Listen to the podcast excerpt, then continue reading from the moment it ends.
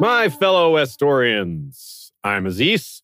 With me is Ashea, and this is Valar Rereadus. And with both of us is Davos Seaworth. That's right. You got to have some extra Davos action. It's the last Davos chapter of the book. And we're particular Davos lovers. So I got the hat, I got the doll. The doll, thanks to uh, Tommy Pappas, the man. Shout out to New Dad podcast. But yes, as I was saying, Valar Rereadus is a journey through the books for people who have made the journey before, brought to you by people who have made the journey many times. George R. Martin has said before, and will say again, this series was designed to be reread, and we're your tour guides on this journey. But even we doing this full time can't catch everything. So if you're watching live, feel free to submit questions or comments, and you can do so in advance by joining us on one of our social media platforms like Facebook, Flick, Discord, or Slack. You can find links to those in the description, whether you're watching the video or listening to the podcast.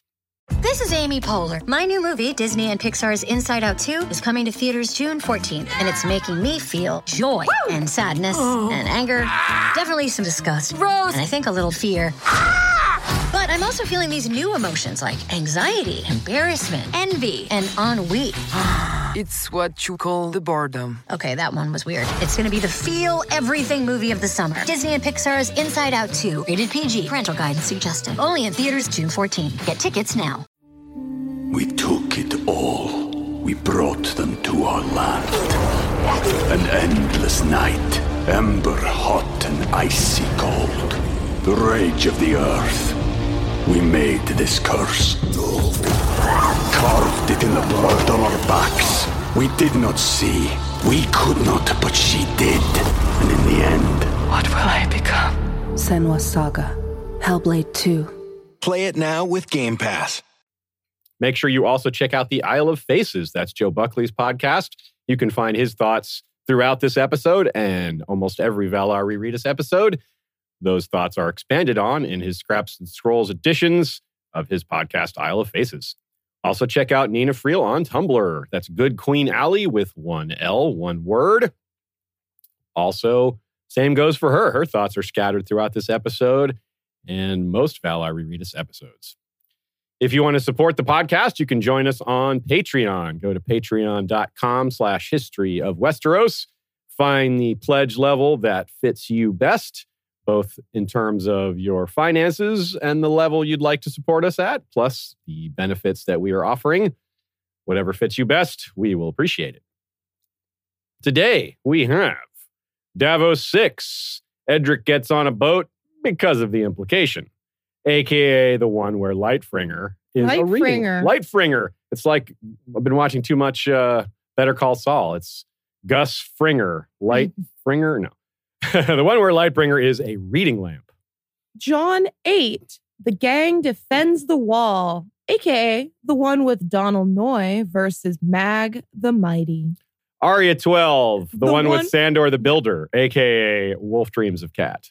Then we've got Tyrion 9, the gang reignites the rivalry, aka the one where Tyrion can't find witnesses. Jaime 8, Storytime, the White Book, aka Lord Commander Kingslayer, takes charge. Some themes and patterns and overview to get us started. The wall itself is a major theme this time around. Davos tries to get Stannis to go there and to go there and succeeds. Tyrion is told he can get sent there in lieu of execution. Arya says to Sandor that they should go there. They don't, but then he helps a village build their own wall something he's good at because he's proverbially giant sized. And hey, giants help build the wall too, or so we're told. Jaime's chapter is very focused on the White Book, and while that's got little to do with the wall, the Kingsguard have many parallels to both the Night's Watch and the others. It's a place where duty is clear and permanent. Duty itself is a major theme today as well. Jaime's chapter fits that perfectly, and his prior chapter ended with him arguing with his father over exactly what his duty was and to who. Jon's duties near overwhelm him in both the rising scope and burden of his responsibilities and the pure physical toll, uh, even while he too is considered disloyal by those he's fighting for, and himself for fighting against the free folk whom he's come to respect. With Ygritte's death coming alongside this huge increase in responsibility, he's really feeling what Maester Aemon told him about duty being the death of love. And that brings us right back to Jaime, whose focus on duty will threaten death to his relationship with Cersei. Tyrion refuses to betray his father's secrets to Oberyn, even as he admits so much else, and won't speak to his wife's complicity, even as everyone else condemns her using arguments he can't help but even agree with, all while he too is being condemned. Davos risks death doing what he thinks is an even greater duty than others he holds sacred, under the auspice of Melisandre telling Stannis that burning a child to save the world is his duty. Vows of service or forced service, all in black like the brothers, or a smuggler's sails, or all in white like the Kingsguard or the snowy others. The Kingsguard is supposed to be a noble institution, but what happens when they serve a monster like the Mad King or Joffrey? Well, we've seen exactly what happens in those cases. That's when they have some of their greatest symbolic resonance with the others. Kingsguard duty becomes a problem in such cases. When one is duty bound to evil, you can't really say duty is a good thing, can you? The others may not have such agency to begin with. For them, it may not be about choice at all. But for the living, for the Kingsguard, their oath of service to the king trumps their oath to protect the weak. Unless you're Jaime. Jaime is trying to be a better Kingsguard, but that's not a part of himself he should change. That's one time when younger Jaime was very much in the right. And so the duty conundrums grow deeper. Which brings us to another theme here. We have criminals and traitors leading the way. Jaime's a Kingslayer who was an extreme exception thanks to equally extreme family connections. Whatever you think of him, whether he deserves death or a second chance or something in between, you got to admit, normally he would not have been allowed to keep the Kingsguard job that he has now. And you got to admit that re- the reason why he should be out of the Kingsguard is part of his reputation. Arya is a fugitive of sorts, and her traveling companion, surely even more so, as well as the aforementioned uh, uh, criminal and traitor aspects. And this re- prevents them from receiving shelter. Jon is leading a group of men, many of whom are reformed criminals, and even more relevantly, he himself is seen as a traitor, not just by many of the free folk, but by many of his own brothers. Tyrion, of course, accused of regicide. We get prison and a trial, and well, he'll soon be a kinslayer, so we don't really need to explain how he fits this connection of crimes and traitors and all that. And Davos himself, a former smuggler, but he's using his smuggling skills for good. So Davos 6, Edric gets on a boat because of the implication, aka the one where Lightbringer is a reading lamp.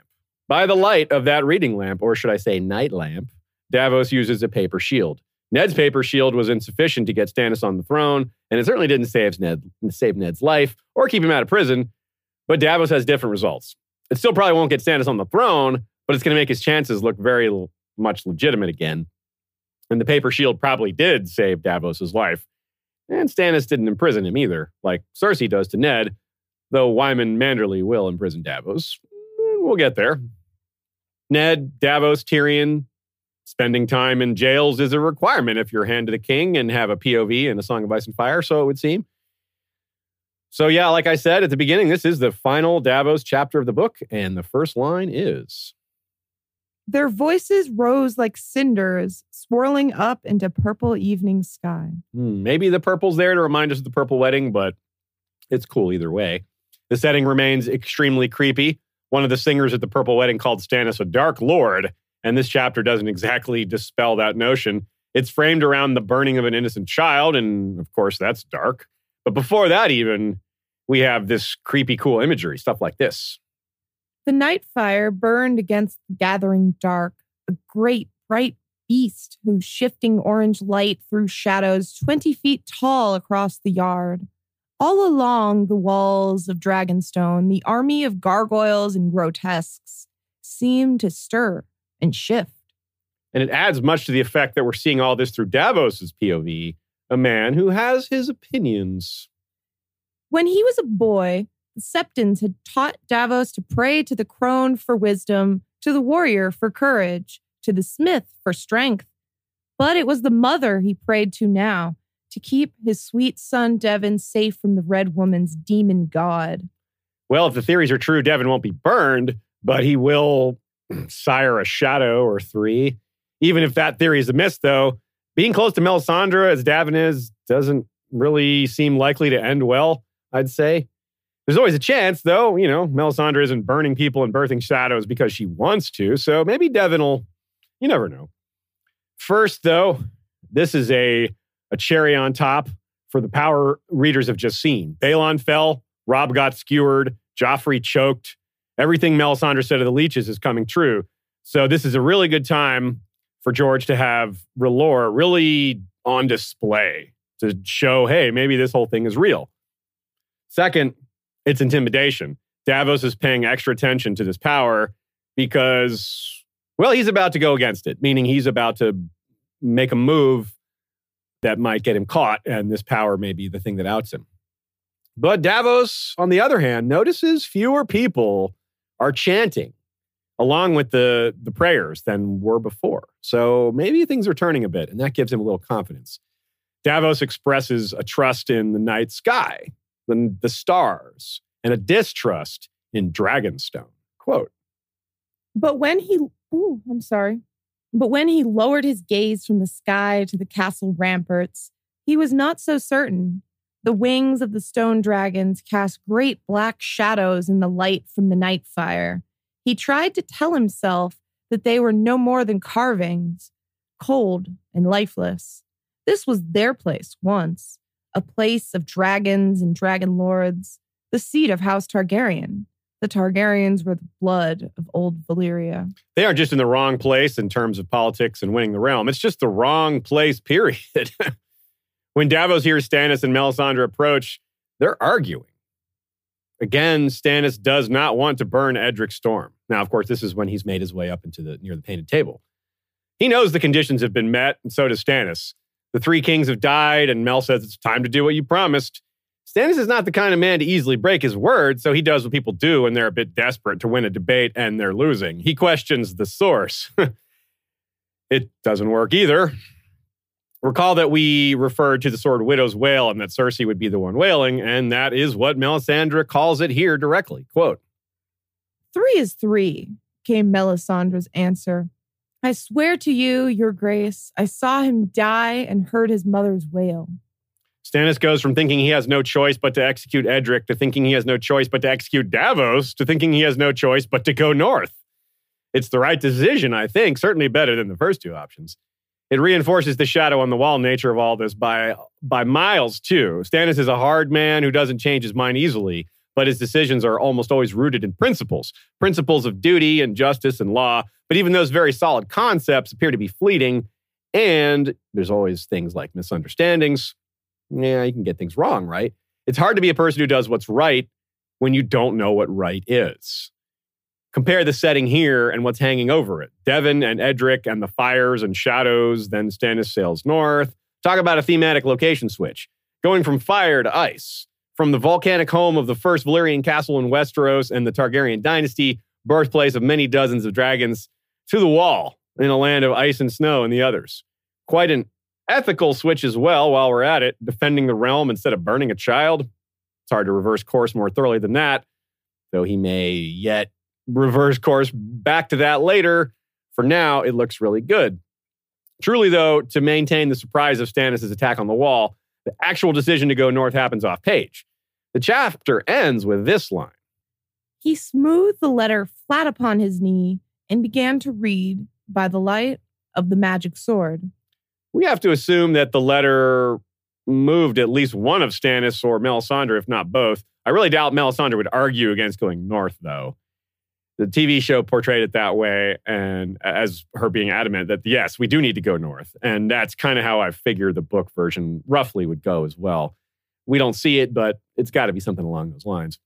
She's someone clearly on the lookout for the fulfillment of her expectations, and this letter with these troubles beyond the wall, that's exactly what they are. Even though they only mention wildlings, it's still troubling, which is what Davos called it in his previous chapter, and that's an understatement. But before the chapter ends scene, before this point even happens, let's back up a little because I want to point out another wonderful piece of imagery that comes just before it. Recall that Dany's dragons were once called a flaming sword above the world, which makes people think of Lightbringer. And now Stannis lifts his sword Lightbringer above the painted table. During this scene, he's projecting the same image. And before that, even Davos himself casts a sword over it, but not one of fire, one of shadow, which is the other pillar of R'hllor. Hmm. Quote When Davos left the window, his shadow went before him, tall and thin, and fell across the painted table like a sword. Well, I, we don't see exactly where the shadow falls, but Archmaester Rennie suggests this is a symbol of Davos's intent to defend or to guide Stannis towards that. A sword placed at the wall to stop the threat of the others. I like that. Davos has great influence over Stannis, there's no doubt, but he's an instrument of his king still, meaning that Stannis is still the one in charge. And Stannis, in turn, at least according to Melisandre, is an agent of the Lord of Light. Well, whether he truly is or not, I kind of doubt it, but he is acting the part and believes that he's supposed to, despite his level of doubt as well. Stannis has just snapped back at Davos that he doesn't need to learn the duties of a king from an onion smuggler. As they're arguing and Davos is making his point, Stannis is frustrated at the betrayal. But notice he doesn't say Davos is wrong, because he's not. A king's duty is indeed to protect the realm. As Joe Buckley says, he succeeds on a moral level with this successful heist, but we also see he has done well politically, as those men he talked about recruiting last time out absolutely come through in crunch time. It's pretty damn rare for any plan to go off without a hitch in literature, let alone a song of ice and fire.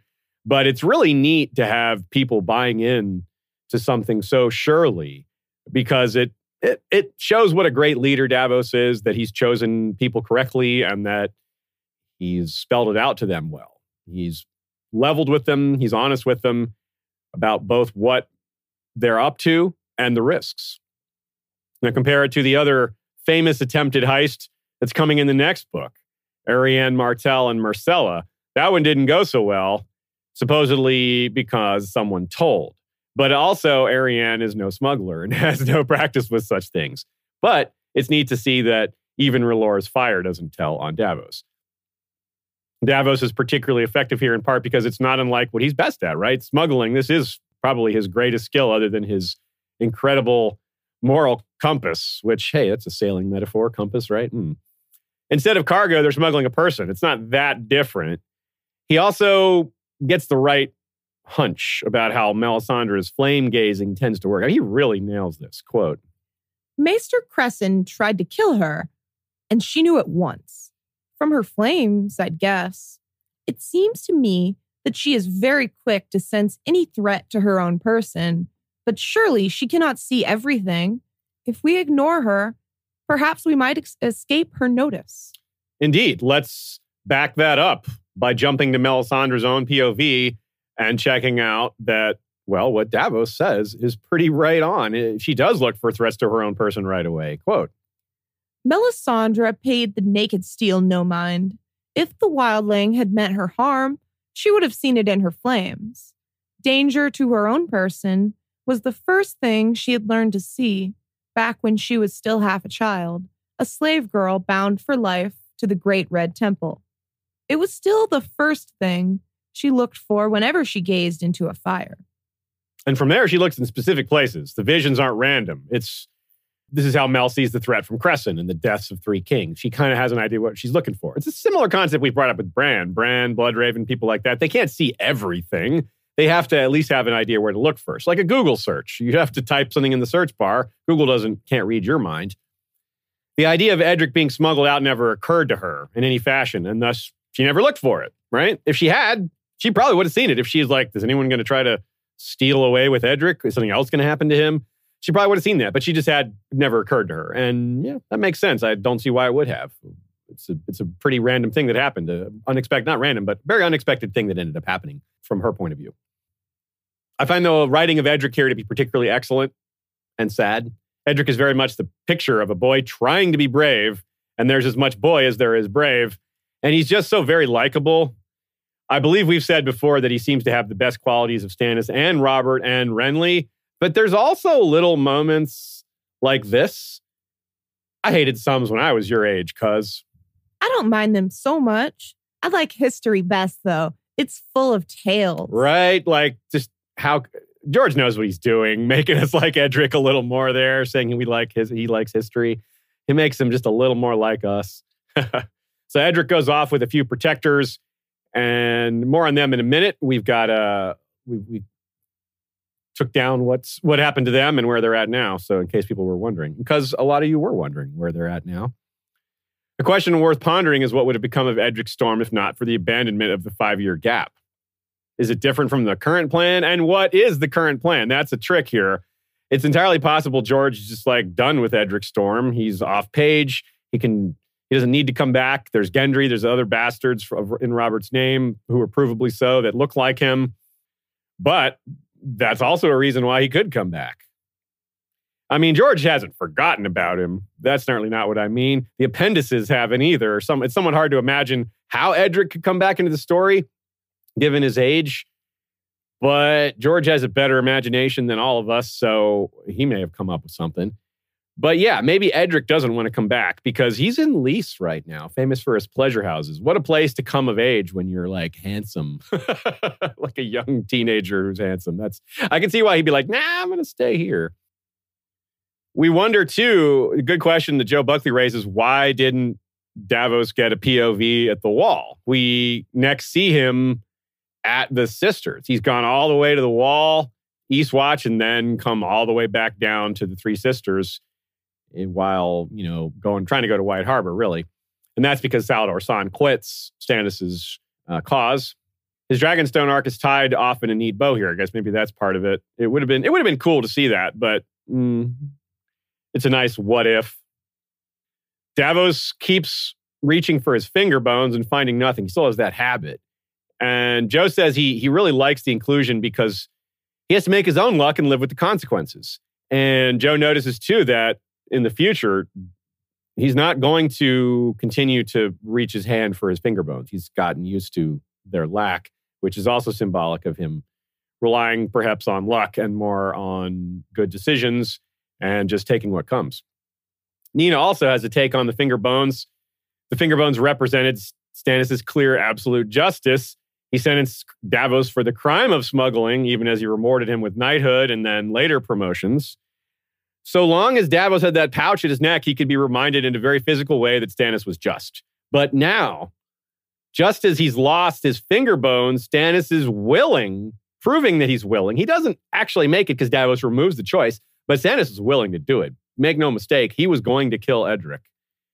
And now, can Davos say that Stannis is a truly just man, having, do, having been willing to do that? Well, maybe not. And that is perhaps why the missing finger bones are such a big symbolic piece in that light.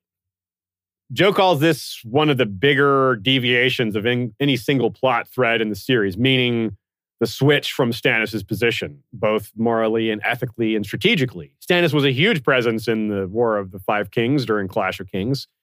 He is a brother to the former king. Even in Game of Thrones, we often talked about just how much his presence was felt by Ned even though he was never there at King's Landing. Yet he gives all this up to go north, a place he's never been that we know of, a broken land in imminent danger, no guarantee of getting out of it. But he goes because it's the right thing to do, not because of Melisandre, and but because of Davos. Really, it, Melisandre had she gotten that letter, she probably uh, well, I don't know what she would have done. She may have said a similar thing, say, "Yeah, you should go north," but she's not the impetus for this. This is she added her voice, maybe, but Davos is the one who did this. It's his conviction in honesty and loyalty that saw this through. Okay, so here's the where are they now bit.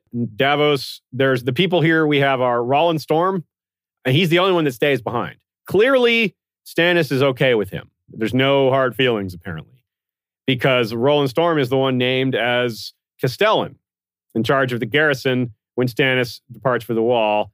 He's the one who refuses Loras's single combat challenge when Loras brings an invasion force.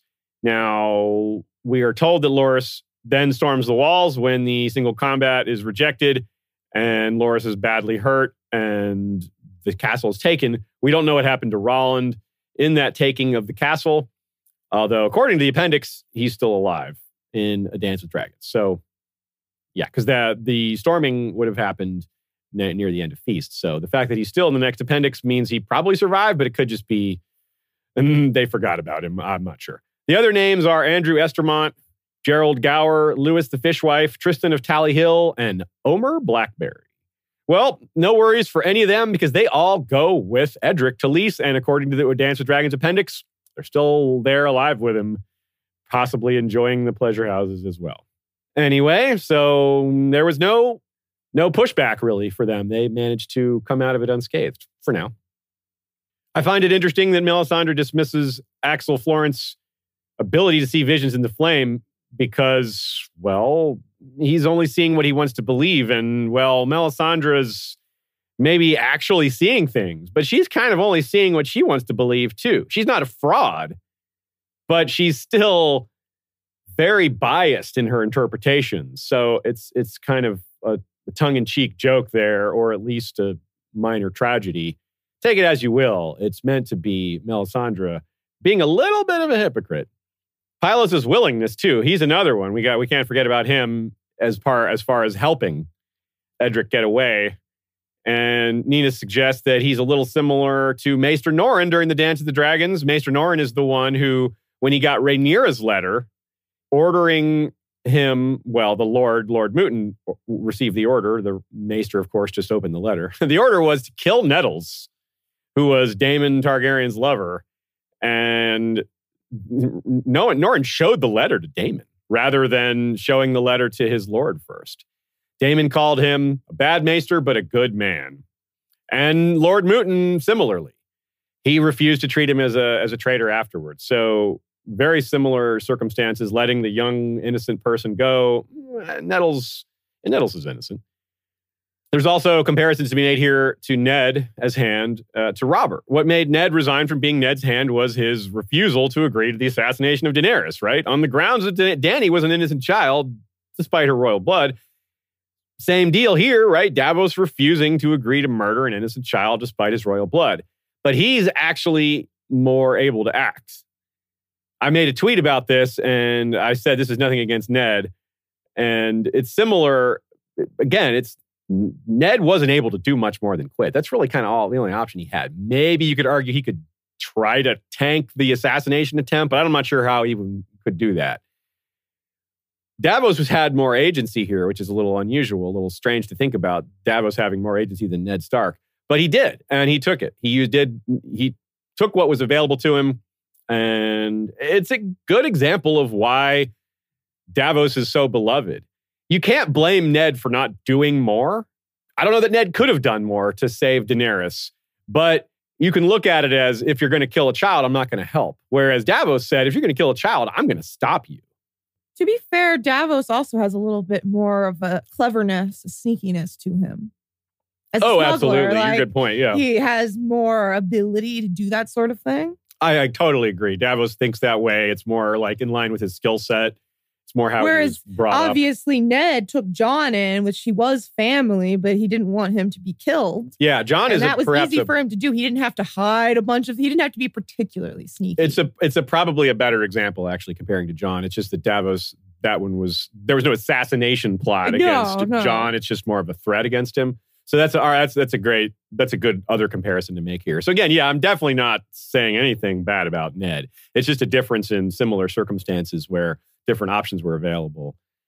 It goes to show that there aren't a lot of characters in this series who really stick up for the children first and foremost. And even the ones who can, like Ned, sometimes don't have the ability. Even though he's hand to the king, there's limited options even for him. Edric's last words to Davos, this is a great catch by Nina here. May the father judge you justly, which is fitting considering Davos thinks he could get executed. And well, he's worried about how he's going to be judged. Stannis's and Melisandre's and the judgment of the gods. There's all sorts of judgments he's worried about. I too wonder, as far as thinking about Edric and what could come later, how he's going to see this, how he's going to judge Davos. I assume that he will see it correctly, but there's a chance he'll believe that Davos acted wrongly. He may not still see the danger. He may not believe that he was going to be burned.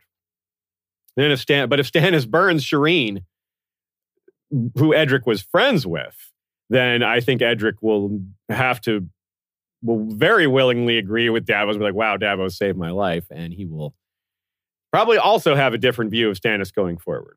And it probably won't be just that he's not ju- a just man. It'll probably be a lot worse words used than that. Stan is proving something else about himself that he is willing to, as always, look past the surface and not judge people based on traits that, that are not relevant. People so often judge Tyrion on his appearance when his appearance is irrelevant, such as uh, judging him as a military commander. Tyrion was a clever military commander as well as brave. He surprised a lot of people, but people still kind of look down on him because of they just can't it's hard for them to imagine that he's that that man could have military skills. Stannis however says yeah well tyrion's a dangerous man. He, when he hears that he may have been the one to poison joffrey he's like yeah that, well i i know to worry about that guy. He proved it on the blackwater. So it's pretty straightforward. This is another theme of kingship davos talking about a king protects his people or he's no king at all check out what Daenerys says to Jorah before she sacks Astapor. I was alone for a long time, Jorah. All alone, but for my brother. I was such a small, scared thing. Viserys should have protected me, but instead he hurt me and scared me worse. He shouldn't have done that. He wasn't just my brother, he was my king.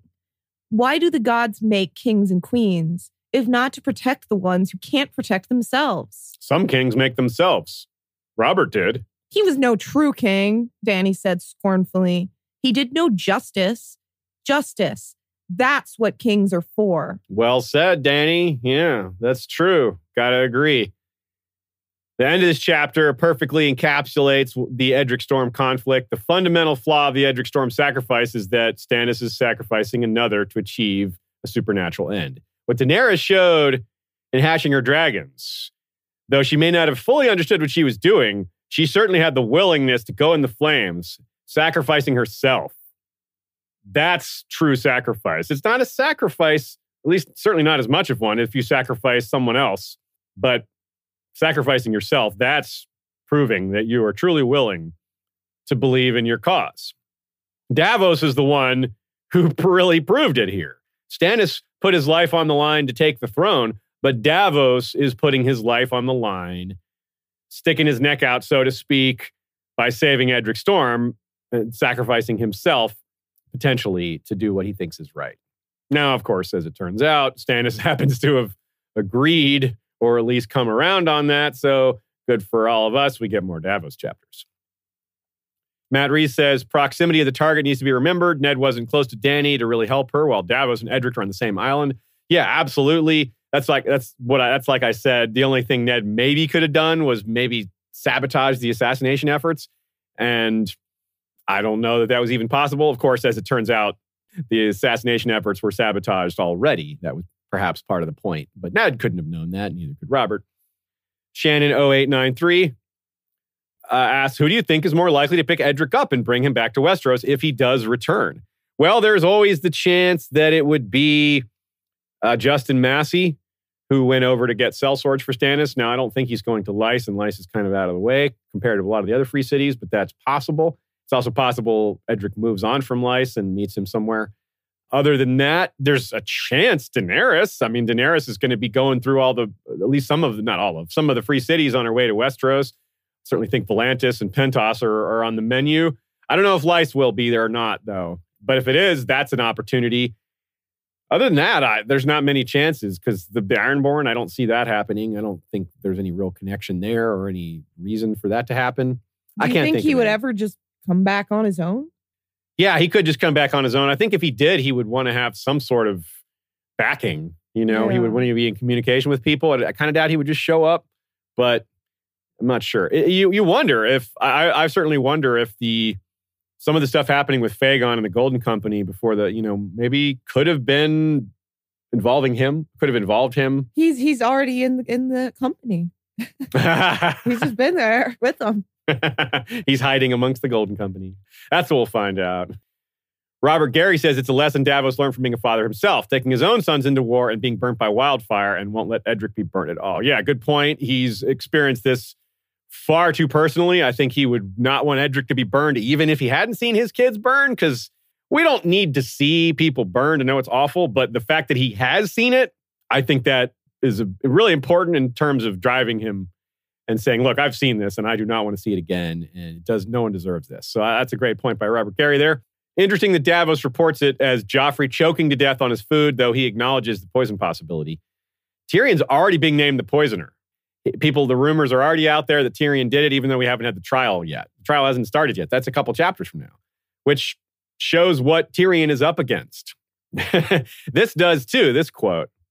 Weddings have become more perilous than battles, it would seem. Yeah.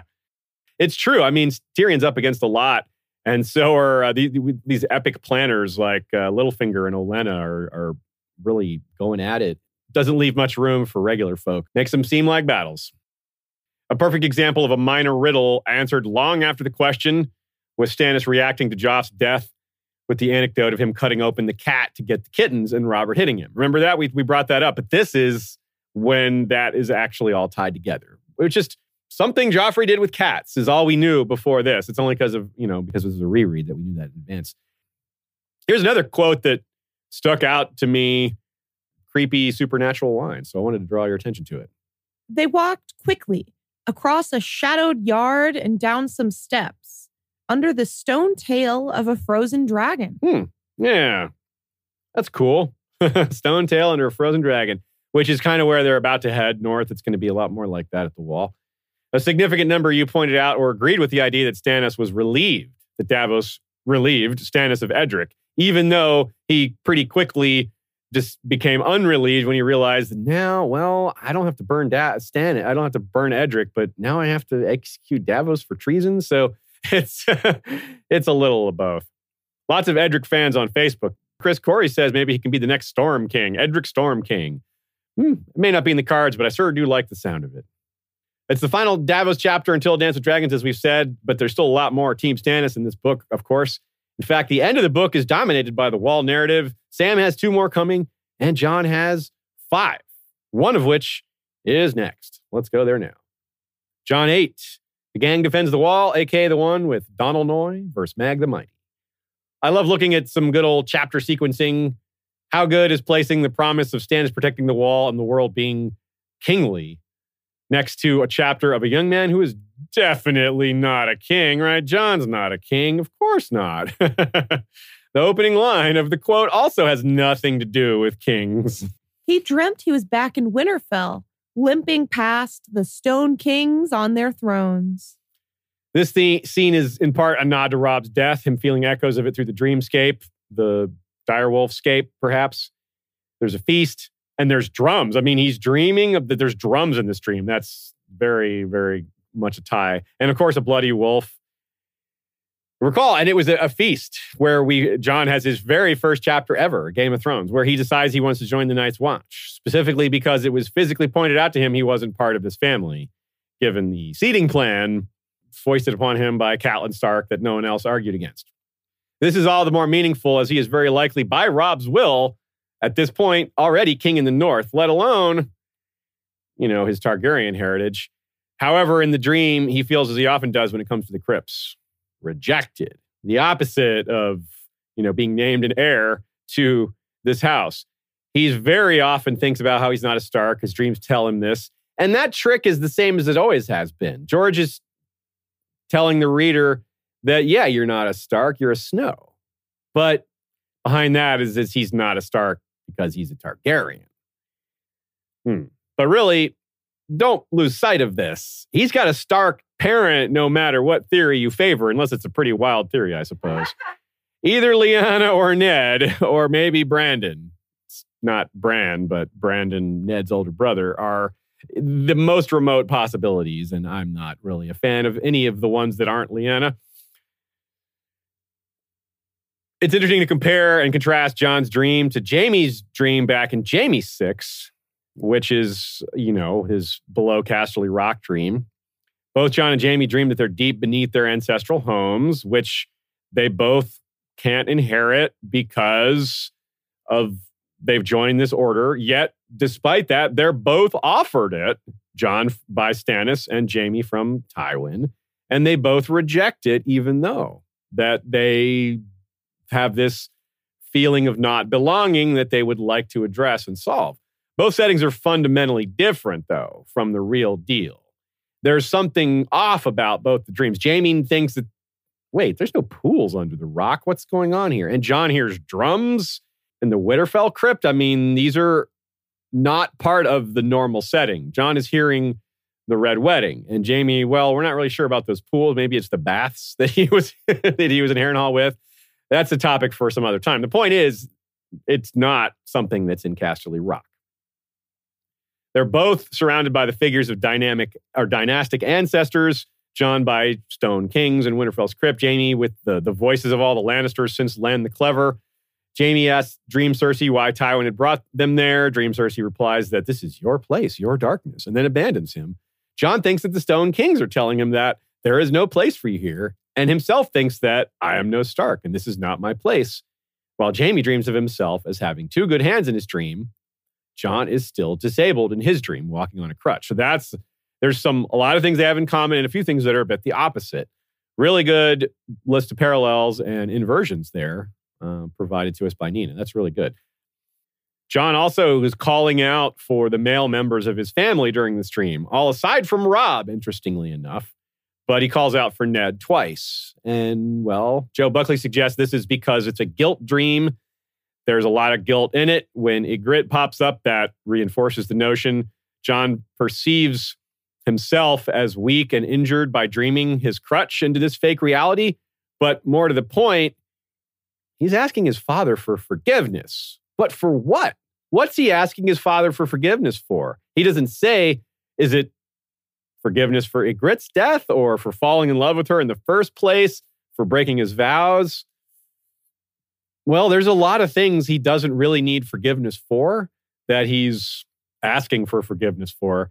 And well, he did just burn Ygritte's corpse. So obviously he's haunted and sad and, and stressed out like crazy. In the dream, he's cold even because the blank, uh, even beneath the blankets, perhaps a sign of his coming undeath.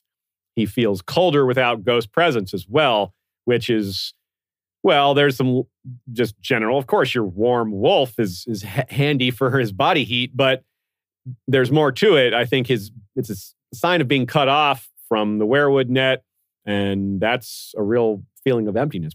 Recall that he and Ghost are not reunited until his finer, final chapter of this book.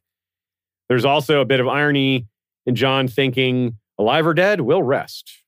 Not only is there no rest for corpses turned to whites by the others, but Jon himself is going to be brought back to life in the winds of winter, most likely, and he will not have time to rest.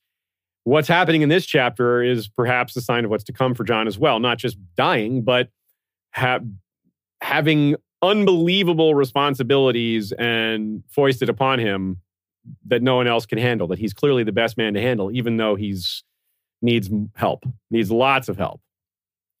Again, we get the interruption trick used here. Jon is pondering deep supernatural issues like the Horn of Winter and these crypt dreams when a war horn blows and he's brought back to the present danger of things. Usually there's an interruption by a person, but here it's a horn. Which, hey, the horn's blown by a person, so eh. As the army is arrayed before him, let's be mindful of perspective. This time I mean physical physical perspective as much as anything else. Of course, I've gone on and on about perspective, about putting yourself in someone's shoes, trying to feel what they feel, experience what they experience. This I'm just talking about pure awe from standing atop a 700 foot wall and looking at a 100,000 person army that features mammoths and giants and other things Jon's never seen. I mean, even John hasn't seen these things, even though he was with the wildling army. When he saw the free folk from Ghost perspective, and that was from above too, it wasn't this high up, and they weren't as gathered as close together. They weren't in battle array. And yeah, so from this height, it must be completely unreal. And for characters other than Jon, it would be even more so because they haven't seen any of this or hardly any of this, where Jon has at least seen some of it. And there's a fantastic quote to drop it all on us. Beneath the trees were all the wildlings in the world raiders and giants, wargs and skin changers, mountain men, salt sea sailors, ice river cannibals, cave dwellers with dyed faces, dog chariots from the frozen shore, hornfoot men with their souls like boiled leather, all the queer, wild folk Mance had gathered to break the wall.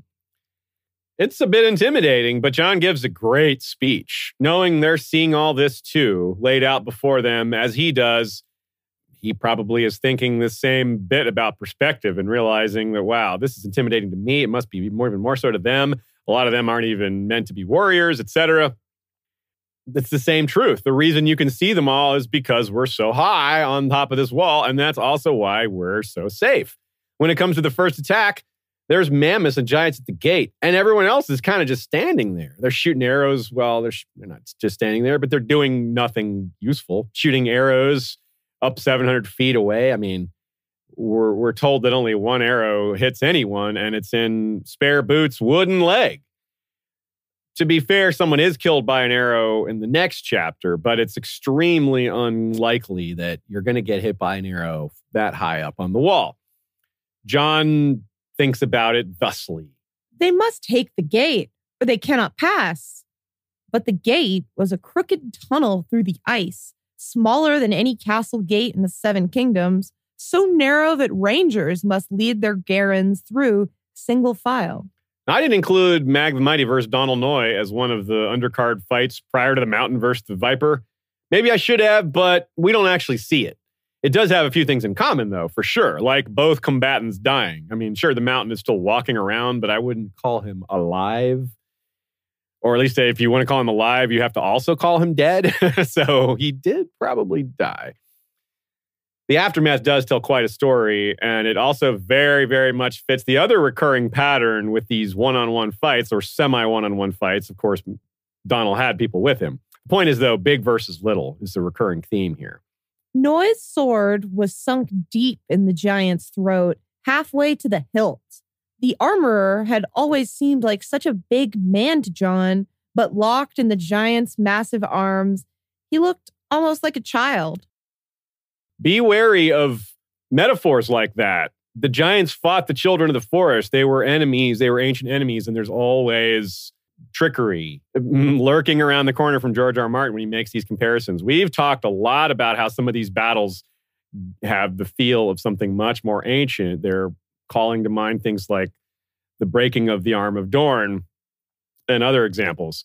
Here, a giant mm, crushing a child, that's very evocative, especially given what we're going to see in the Sandor and Arya chapter coming up soon, where there's Arya kills a small doll that's like a child. It's very, very familiar in its thematics. Also killed were two two unnamed crossbowmen who were with Donal. And could you, could you call them red cloaks? Uh, yeah, I guess they would be red cloaks. Hey, they're like Mance, red cloaks with black cloaks. Yeah, anyway. One named character here besides Donal is Spotted Pate, who also is killed here. And he was the builder who helped make Longclaw's wolf head pommel. That's a grizz, a grisly way of showing us what giants are capable of. Jon himself thinks one giant. All this was the work of one giant. Jon earlier notes the free folks' lack of discipline and, in general, the difference between the way they manage military matters. We've spoken before about the difference between men who lead from the front, like Robert and Baratheon and Jaime Lannister, and others who lead from the rear, like Stannis Baratheon and Tywin Lannister. The free folk in general are more of the former than the latter, as it takes strength to rise to the position of clan or clan leader in the first place. So it's fitting that Mag the Mighty, not truly the king of the giants, more of a that's more of a more of a Westerosi title for him. It's kind of like how they see Val as a wildling princess. It's not really a term that they would use, but he's he is recognized as their greatest, as their biggest warrior. And so by he's sort of a de facto king of the giants. And he's the one to attempt to break the gate personally. And there's a reason I just called to mind Robert and Stannis. Remember this line? We all know what my brother would do. Robert would gallop up to the gates of Winterfell alone, break them with his warhammer, and ride through the rubble to slay Roose Bolton with his left hand and the bastard with his right. Well, there's no Roose Bolton handy, but Jon is the bastard, I guess you could say. so it, it's really quite fitting. He's got a hammer. He breaks the gate. He's trying to just kill everyone himself. It's I mean, Stannis was being sarcastic when he talked about Robert and how people thought of him and how people exaggerated. It. But Mag the Mighty really almost did it. I mean, he's a giant, so, you know, to be fair. Yeah. In the show, it was Gren who got killed here. Noye wasn't even a show character. Gren has not died in the books. Don't forget.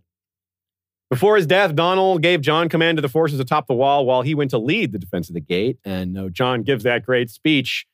Some of those words are meant as encouragement only because he recognizes they are in great need, and we get some irony. He might as well wish for another thousand men, maybe a dragon or three. A bit of a nod. Stannis is going to show up with a little more than that very soon, maybe 1,500 men, maybe 1,200, something like that, around a 1,000, a little more. The dragon or three part, I I imagine even some first time readers were looked askance at that line. And even a first time reader can imagine that, yeah, maybe Dany will one day come to the wall and maybe she'll marry Jon or have a relationship with him. That, that's, that's first book stuff that you can, I mean, first read through stuff I think you can, you can perceive. That idea is still very, very possible. The idea that dragons could come to the wall to help defend it. Meh. Well, according to the world, to Fire and Blood, they won't cross the wall, but they can come to it or something like that. So yeah, maybe Jon will get his dragon or three coming up there. A lot of people cited the line, Give me light, he roared. They love this line from Donal Noye, and I agree. It's a great line. I'd forgotten that we get a callback to the Battle of the Blackwater when Septon Celador begins singing the same song Sansa sings to the assembled women of the court in this queen's ballroom. And but this time Donal Noye cuts him off. And well, it's appropriate because yeah, whoever stays the arrows is going to have me to deal with. Also, though, it's this isn't some song-worthy battle of two great kings. This isn't a fight for a throne. This is a down in the mud scrum where with blood and snow and death, it's not it's gross and, and tragic, and there's nothing glorious about it. Interesting connection between Davos 6 in this chapter. Davos prays only to the mother to save his son before smuggling Edric away, and Septon Celador sings the mother's hymn as the battle beneath the wall begins. Good catches there by Nina and Joe, respectively.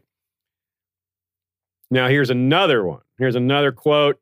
This one from our friend, that great tragic figure, Aemon Targaryen. You, you must lead. No, Yes, Jon. It need not be for long, only until such time as the garrison returns. Donal chose you, and Qhorin Halfhand before him. Lord Commander Mormont made you his steward. You are a son of Winterfell, a nephew of Benjen Stark. It must be you or no one. The wall is yours, Jon Snow. you or no one, so Arya could be. No, I'm just kidding. what an ending, as Joe put, puts it. What a chapter. Aemon reviews everything that has made Jon who he is now, and it's quite a list. You can't really argue with Aemon there. It's like, yep, you, you make a good point, Aemon, and there's no one else. It must be you or no one. It's true. And when Aemon speaks, everyone listens. Hmm. So, a recurring theme for Jon in this chapter two is is kind of summed up in this quote here. I'm wounded and I stand accused of, dis- of desertion. His mouth had gone bone dry. I, he managed. He barely has a leg to stand on in any of these situations, whether they're arguments or battles, anything. Just because of this wound, he's he's got to do what he's got to do, and he can barely get through it. Jon's given the same choice in this chapter that Davos gives Stannis at the end of the last. There is no one else who can command at the wall save Jon Snow, and there is no king who will head to face this peril at the wall, at least right now. Only Stannis. You're the only one that might even go when Davos is, is making that argument. He's not even sure that, that Stannis will go. If either of them refuses, it means not just the fall of the Night's Watch, but the defense of the realm as a whole. It means that the wildlings break through. And if they break the gate, that might mean that the others can then get through later. I mean, it, there's there's a additional potential fallout, collateral damage from from this. Scott Wortman says, I had a dream that the king had come. Owen said happily. Maester Aemon sent a raven, and King Robert came with all his strength. I dreamed I saw his golden banners. Yeah, we. This is Owen the Oath. I wonder. I, I think he, he might be prophetic, or he might just be. He may have just dreamed the truth or dreamed what he wanted to see. Uh, of course, it wasn't Robert who came. It was Stannis, but it's the same thing. The golden banners.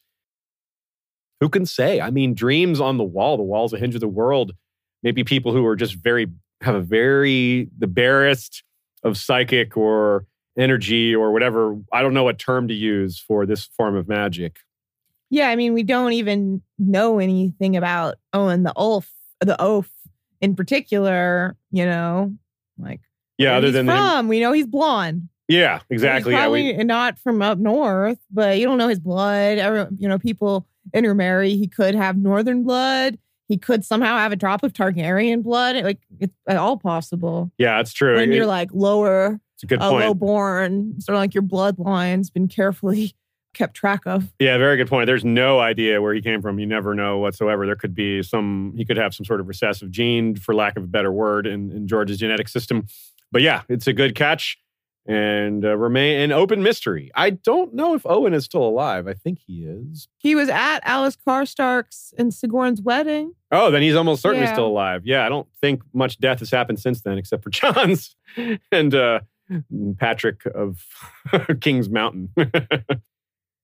Here's another ominous quote. It felt like walking down the gullet of an ice dragon when he's walking down the tunnel towards the uh, to find out what happened to Donal. Yeah, it's really interesting that back to back we get a reference to a frozen dragon and then an ice dragon. Yeah, the Davos. You're referring to the Davos quote. yeah, when the- they yeah. say the, the stone tail of, of you know a frozen dragon. Yeah, isn't that cool? I don't know exactly know what to make of it, but it's unmistakably connected um, thematically. I mean, it's like you said, it's back to back chapters. I really doubt that's some I mean, to be fair. Jon himself, Jon himself is the ice dragon. Yeah, I wrote in the notes. Is that Jon Shock Yeah, talking yeah, to exactly. himself? that is him. So, and Davos is gonna go have a bunch of interactions with him. So, Yeah. Yeah.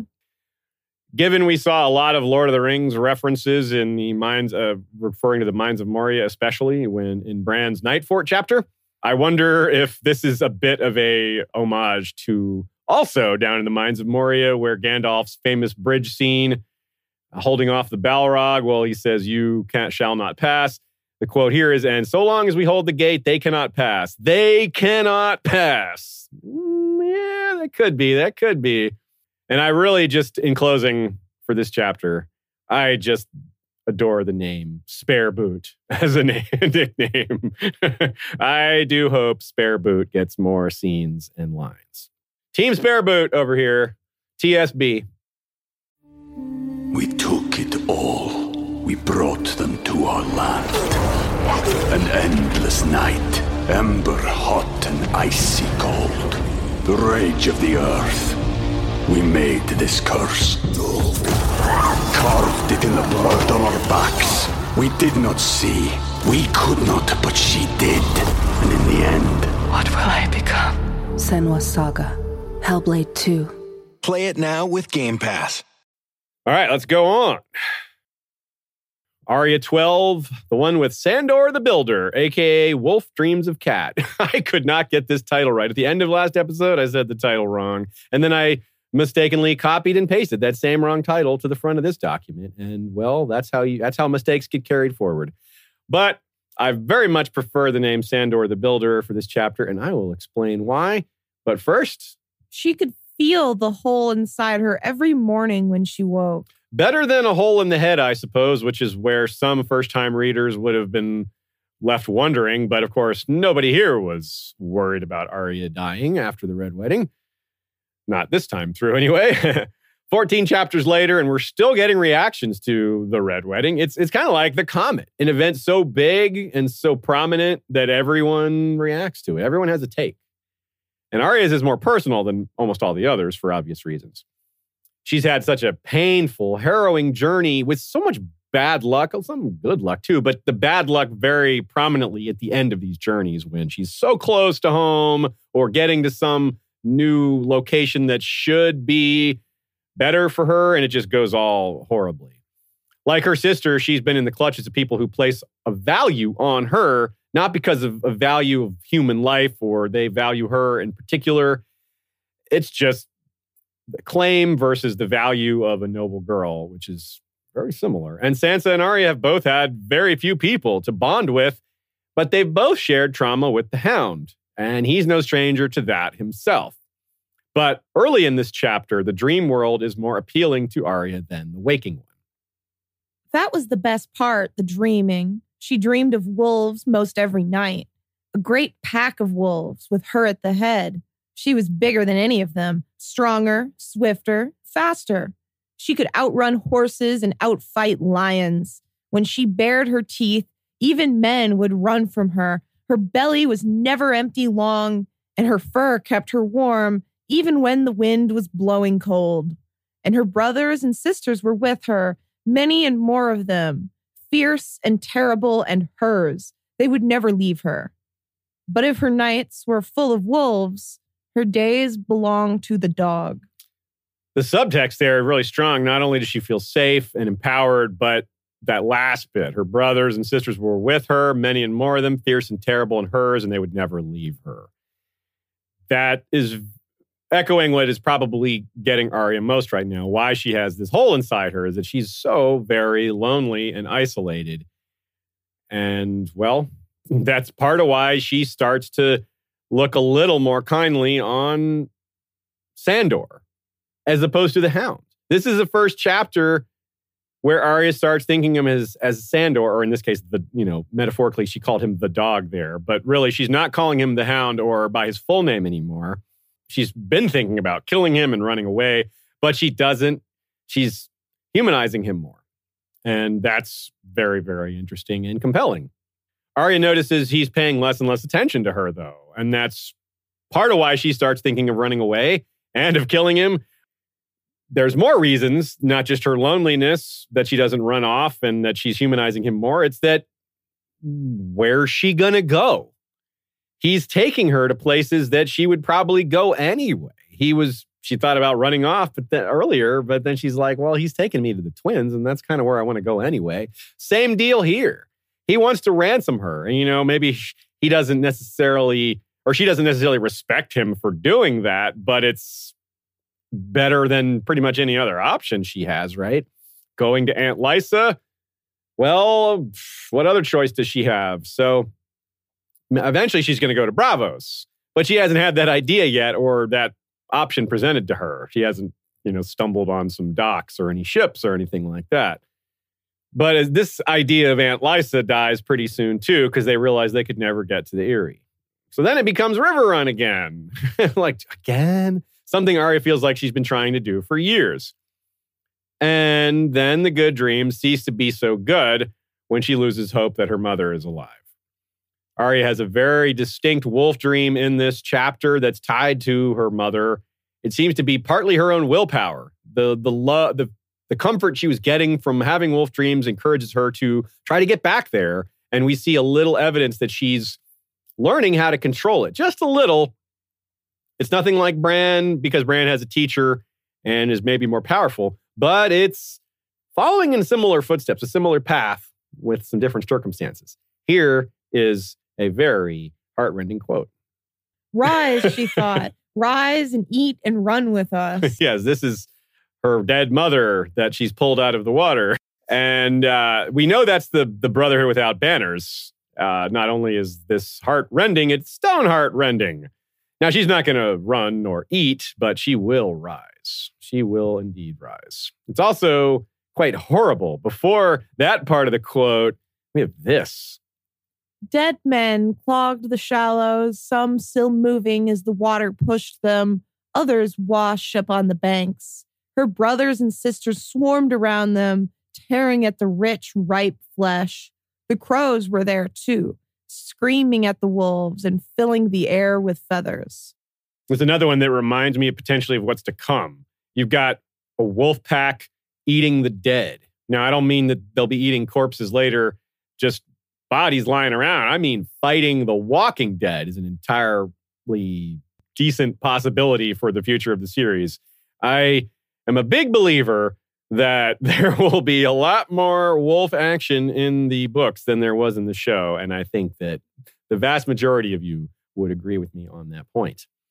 So Nymeria and her pack run away from the Brother without banners as they see them approaching, whereupon Beric asks Thoros to bring Catelyn back. He refuses.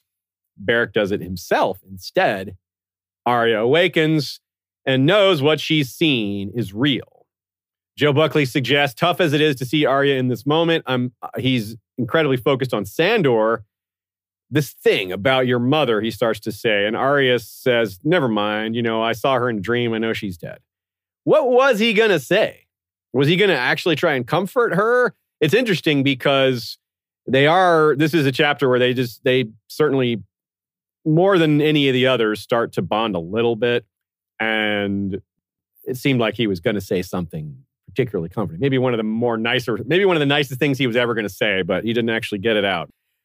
Arya preferring direwolf dreams to reality also reminds us of Bran after his fall, right? He was in the crypts preferring to be in his dreamscape. Now, it comes from a similar place, and I don't mean a skin changing ability. I mean being powerless and helpless and alone.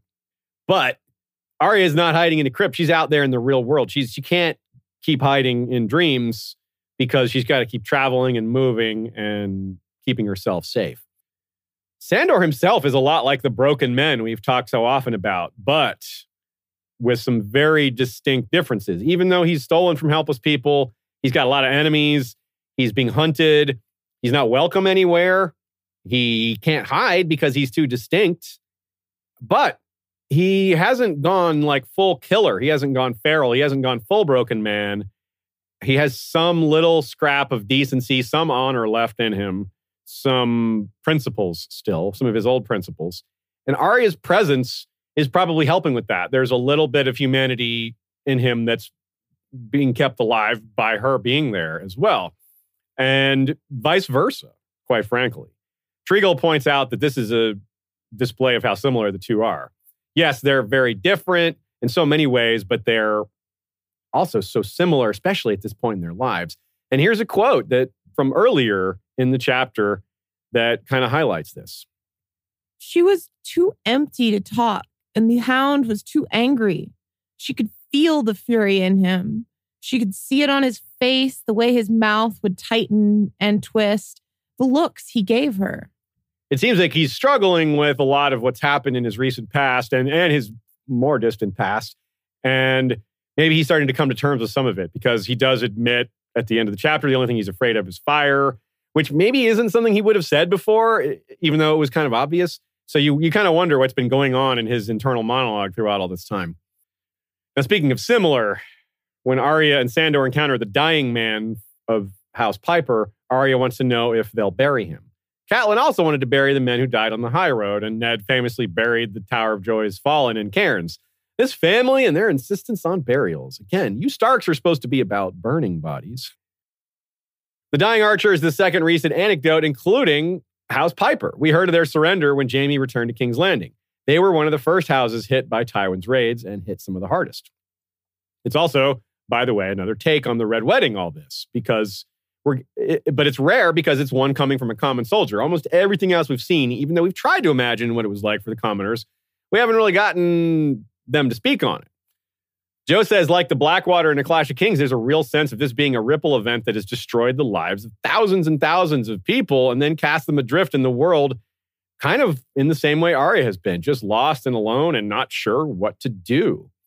But in this case, we get an actual account of the horror of betrayal. What bothers this dying Piper man most. Not that it isn't even his death, it seems. It's that he he he was struck by someone who was supposedly on his side, someone who was even pretending to be a friend. They they did all these things that friends do together, drinking, toasting. He never even got a chance to fight. He didn't know he was supposed to. It was just like so many other characters, so many other helpless people. He was just along for the ride, had no almost no agency whatsoever never had a chance to step in and defend himself when, when his fate came. And of course, the end of this man, they put him, they put him out of his misery. They give him mercy, which of course has to make us think of what's coming for Arya with her calling herself mercy and going to the faceless men and learning how to kill. The hound eased his dagger into a man's chest almost tenderly, the weight of his body driving the point through his surcoat, ring mail, and the quilting beneath. As he slid the blade back out and wiped it on the dead man, he looked at Arya. That's where the heart is, girl. That's how you kill a man. And right, this is evidence of what I was saying that uh, if Sandor didn't care about Arya, if she if he only purely saw her as a way to get some money from a ransom, he's not going to be having conversations with her, teaching her things. You don't educate people like that if you don't have any sort of sense of their humanity. This is the second time Arya has been connected with water and giving the gift of mercy.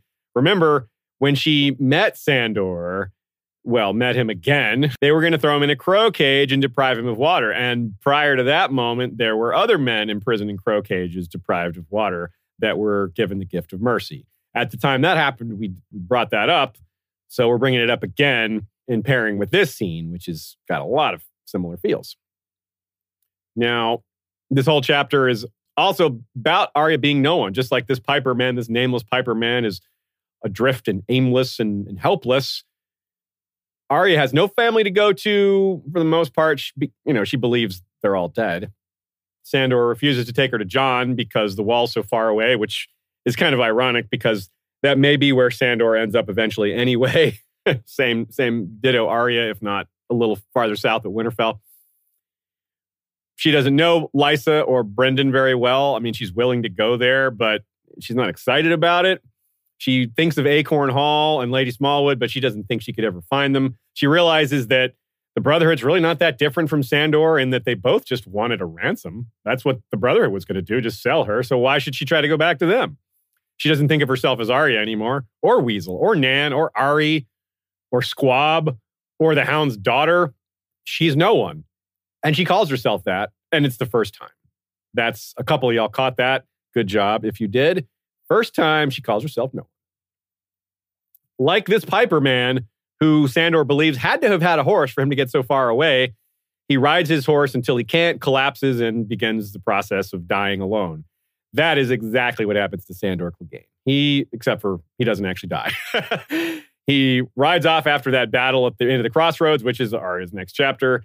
And then he's bleeding profusely and eventually can't take it anymore, falls off of his horse, and Arya leaves him there without the gift of mercy. In the close of the chapter, we come to what is essentially a massive inverse of the Dunk and Egg Tales. We got a huge, powerful guy closely linked to knighthood, but in the opposite way. He's an anti knight for Sandor, but for Dunk, he's not also not a knight, probably, but really wants to be. We've got a highborn child hiding who she is, with hair cutting being part of it.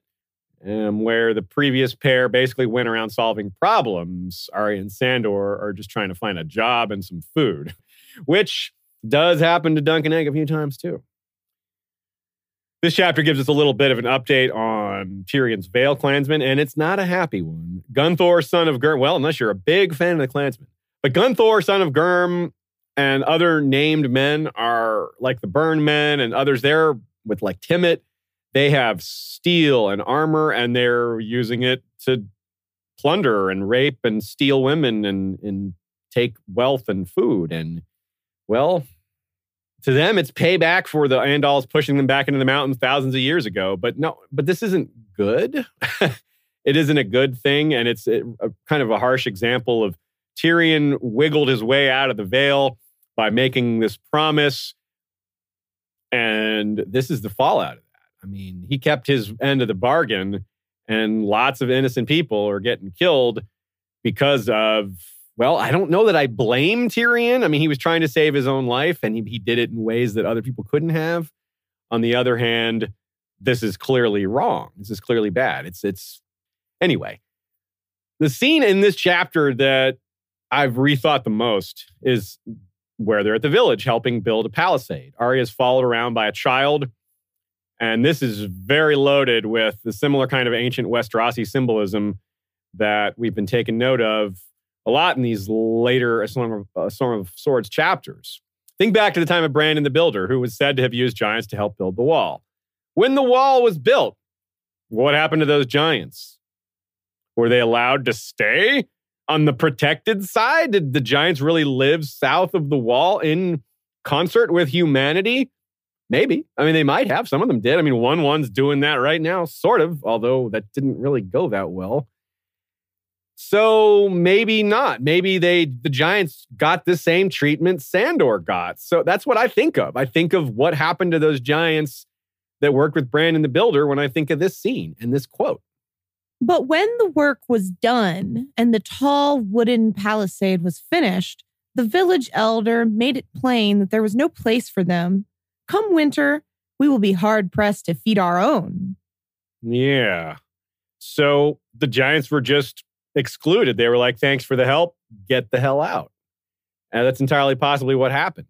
And that is what happened. Whether it happened with Brandon the Builder, that's certainly what happened societally in the long run. The Giants were certainly forced to the north, if not then, then later. And that's the only Giants left are certainly north of the wall. A darker possibility comes in Sansa's final chapter when she tears apart Robert Arryn's doll and Littlefinger jokes that giant heads on the walls of Winterfell used to be a real thing. Sansa says that was just a story, but I don't know about that. I could see that being real. I could see a few giants' heads adorning the walls of Winterfell. Certainly, giant skulls are out there. Rattleshirt wears one. It's not so strange. And when I think of a child with a toy knight or soldier or the equivalent, I think of the others because of that line that they're child's snow knights, which is coming pretty soon, actually, in the Sam chapter. It's a reference that the children created the others. The others are their version of knights, something to fight back against mankind's version of knights, the real kind of knights, or you know, the unstoppable and endless encroachment of humanity over the centuries before. Hmm, yes. So this could be very much a parallel to that, where the little girl is perhaps a parallel to the children of the forest, and Arya is playing the role of the northerner slaying the other by killing the doll. Or we can look at it as the giant, which is what Littlefinger looks at it as. It works both ways. It works a number of ways. But there's other things to think about with this girl's doll and throwing him in a brook besides the comparison to Robert Arryn, uh, who Sansa tears that doll up. And so both sisters are tearing up a doll kind of close together. And they both mock the doll afterwards. And it's kind of it's kind of unfortunate because you don't want to lose your temper with a child, destroy their toy, even if it's Robert Arryn. You don't no one's gonna feel proud of that afterwards. But they were both pushed pretty far. Maybe Arya less so, but still she's in a bad state of mind right now. Now Sansa also sticks the doll's head on a stick, which is part of why Littlefinger says that. But it's really, it's like, whoa, Sansa. Each Stark sister is kind of mimicking the mutilation of the parent she saw, though, right? Catelyn's body was thrown in the river. Ned's head was put on a spike. So it's the laughter stops when that point comes up, right? It's it's kind of funny how both Sansa and Arya do this to a doll, but then you realize that it's so similar to watching their own family die. It's like, okay, that's not funny anymore. It's quite traumatic and it's quite real, but it's also very subtle. I mean, it's really, really easy to miss that connection. What is done to the bodies afterwards, especially because this is just a, these are dolls. I mean, it's really easy to be like, oh, these are just dolls. It's the metaphor isn't necessarily going to land if you don't think about it. Speaking of metaphors, Arya thinks about the horses, Stranger and Craven, and it's like a both Joe and Nina agree this is very much her kind of beating herself up and, and projecting herself as Craven because she ran away. She thinks Stranger would have fought. Craven, blah, blah, blah. You know, she can't love a horse that's a coward. She can't love a coward. But she does also think of, you know, she thinks of some good traits the horse has, but mostly she's just beating herself up for for running from her running away and not trying to save her mother, which is so sad because Ari could not have done a darn thing whatsoever. But it's very much a sign of just how strong she is that she can't even comfort herself with the overwhelming logic of of how impossible it would have been for her to do anything about it. She still says to Sandor, "What are you afraid of going there and trying to rescue my mother?" And he's like, "That's got nothing to do with it. It's just impossible." So we're going to learn more about the the Brotherhood and Catelyn and Stoneheart when we get back to that, especially when we see Merrett's chapter. So more on that later. But as far as the flapping cloaks, some people were curious about that. Black and yellow and pink wings, those are cloaks. The black is Beric Dondarrion, the yellow is Lem, and the pink is Thoros. Remember, his red priest vestments have turned pink, as the Ghost of High Heart pointed out. Interesting, too, that for this uh, chapter with Arya and Sandor, they have heard about the red wedding. They have not yet heard about the purple wedding. I believe that comes in the next chapter when they run into the hounds, uh, run into Gregor's men. Good catch by Stefan B from our flick chat here. The village elder doesn't mistake Arya for a boy. Everyone mistakes Arya for a boy, and her hair has still been cut not that long ago. It's only been a couple of, you know, a couple of weeks at most. Her hair can't be really that long yet. He does mistake her for Sandor's daughter, but that's a lot more, a lot more excusable. So that's kind of neat. This this village elder not only knows who Sandor is, he recognizes him and knows his reputation, but he doesn't make the mistake everybody else makes about identifying Arya. Okay, moving on. Tyrion 9. The gang reignites the rivalry, aka the one where Tyrion can't find witnesses. The same shameful line said by Tywin in Jaime's last chapter starts us off here today. This time it's coming from Kevan. Tyrion, said Kevan Lannister wearily, if you are indeed innocent of Joffrey's death, you should have no difficulty proving it at trial. This is a line that sticks out to most anyone here who reads it because we're, I think, nearly all of us, if not all of us, come from a place of proving guilt, not proving innocence. How is he going to prove that he didn't kill someone? You need to, they should be proving that he did kill Joffrey. Unfortunately, that's not how this works. And, but also, it's worse than that. Kevan says it wearily. Like, come on, man. We know there's honesty and bribery and bias and false testimony in play. It's not surprising on Tyrion's side that he's wary of being offered the wall.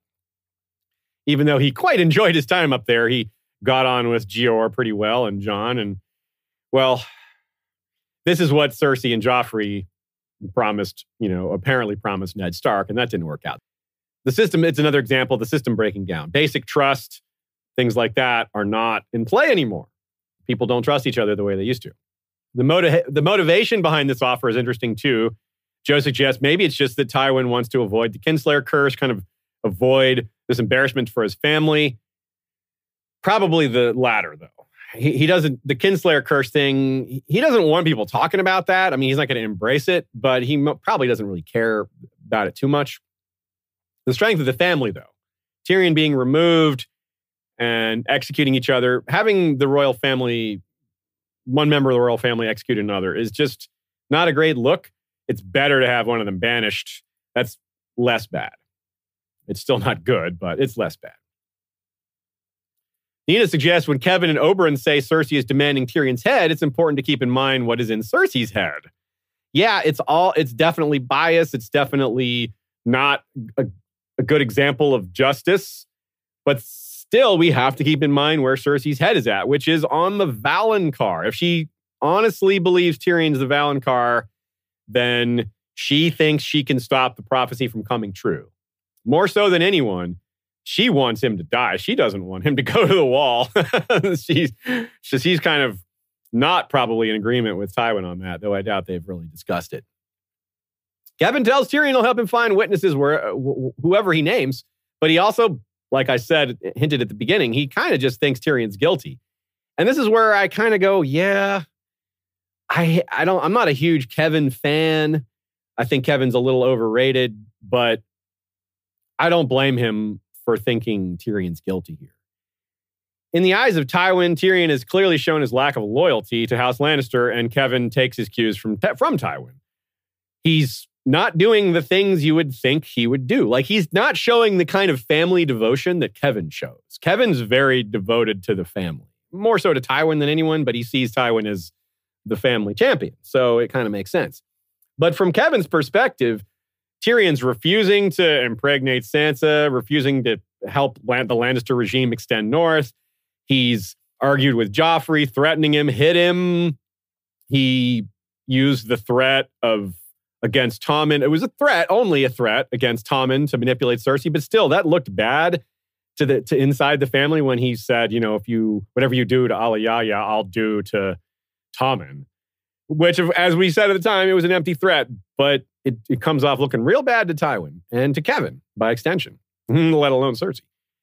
Tyrion's Stark wife was regularly and publicly abused by Joffrey, giving him extra motivation to kill his nephew. So it looks bad in that sense too. But perhaps worst of all, the poison theft. The thing that Pycelle brings up in trial is hey, he stole my poisons. And he did steal Pycelle's poisons. That looks really bad. you stole the poisons and then the king is poisoned.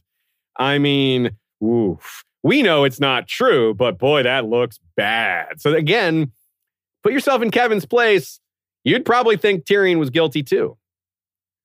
Now, here's where the chapter proceeds. We get Bronn coming in, and Bronn brings up that he's going to marry Lollys, that he's been bribed far better than Tyrion could bribe him. And Tyrion makes a half hearted attempt to argue Bronn out of this, saying, Look, this gift isn't as good as it seems, blah, blah, blah. Quote, The lands will still pass to his wife when Lady Tanda dies. unless Falyse should die before her mother. Ty- Tyrion then thinks, oh boy, I wonder if Cersei knows what kind of snake she's gotten in bed with in terms of Bronn here. And well, probably not, but mm, Tyrion, you're one to talk. You've had him in your employ this whole time. Now, Bronn is effective, no doubt. I'm not criticizing Tyrion too much here, but it is a little kind of a funny thought for, for him to realize this. This is always how Bronn has been. And indeed, Bronn, as we've pointed out, does proceed here. Falyse does die before her mother. And but that's really Cersei's fault. Cersei sends Falyse down to Qyburn. Yeah, because she screwed things up and Cersei wanted to cover it up, et cetera, et cetera. The actual trial comes. One of the things that's super annoying to me about this trial, Tywin, there's a bunch of things that Tywin could have jumped in to corrected someone on. But the only thing he really jumps in to correct someone on is when Oberyn says, Why didn't you cut Tyrion's hand off? When when someone strikes the blood royal, that's the penalty. And the Kingsguard says, Well, he's part of the royal family too, and hand. And Tywin says, acting hand. Like, that doesn't make a difference. It's the same point. You still don't just cut the hand off the acting hand on a because he hit the king because you're a Kingsguard. If it was just some random guy, then sure. But this is a Lannister. And Tywin, you are the one who appointed Tyrion acting hand. So what's this Kingsguard supposed to do? Cut your appointed hand's hand off just because he struck Joffrey? I don't think so. So that really annoys me. and it's just one of the many things that Tyrion would probably be very annoyed by too. But he's got, there's much more annoying things for Tyrion going on there, like Osmund Kettleblack saying Joffrey knew Tyrion would murder him. Guard me well because, you know, my uncle wishes me harm or whatever. And we know that's nonsense because Joffrey never spoke like that. Guard me well, Sir Osmond. Come on. that's not how Joff talks. But it is kind of funny as a nod to the original plotting of the series where the Jaime was going to murder his way to the throne and blame Tyrion for it. So this trial, a lot of what's happening in this trial might have been part of the original plan, but it was pivoted away from Jaime's scheming into Littlefinger and Olenna instead, or the Tyrells in general. So maybe a little bit of not foreshadowing, but remnants of the original plot left in here. Yeah, that's kind of neat. But the biggest whopper is almost certainly Taena Merryweather, who is an agent of the Tyrells, as we learn in Feast. She flat out says she sees Tyrion drop poison, uh, something into the cup, which is obviously a lie. Tyrion did, did no such thing. But since she's a Tyrell agent, it fits in with the whole plan of pinning it on someone else and protecting the ones who really did it. Because it was probably Garland who dropped the poison in there. And so Taena's covering for him. Even if she doesn't know who did it, Taena doesn't have to be fully in on the plot for the Tyrells to have asked her to do something like this. They could have said, Hey, Taena, say you saw Tyrion do this. That doesn't mean she has to know that Garland put the poison in or that Mace did this or that or that Margaery knew. Taena doesn't have to be fully in on it to play this satellite role. But it's also possible she knows a lot more. So there's just all this prejudice against Tyrion. It is so bad, so unlike what a court of law should function like. So much bias already in play that if there was a jury selection, it would be incredibly hard to find an untainted jury. But the, they do such a good job of making Tyrion look like a vicious monster who's always wanted to kill Joffrey and always hated him. And Joffrey widely isn't known how bad he was, right? He was 13. His atrocities were mostly behind closed doors.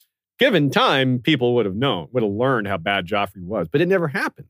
Instead, according to Kevan, there's an angry mob outside waiting to tear Tyrion's head off because they think he killed the king. Maybe Kevan's exaggerating, but it's yet another example of just how much Tyrion's up against here and how the truth just does not matter.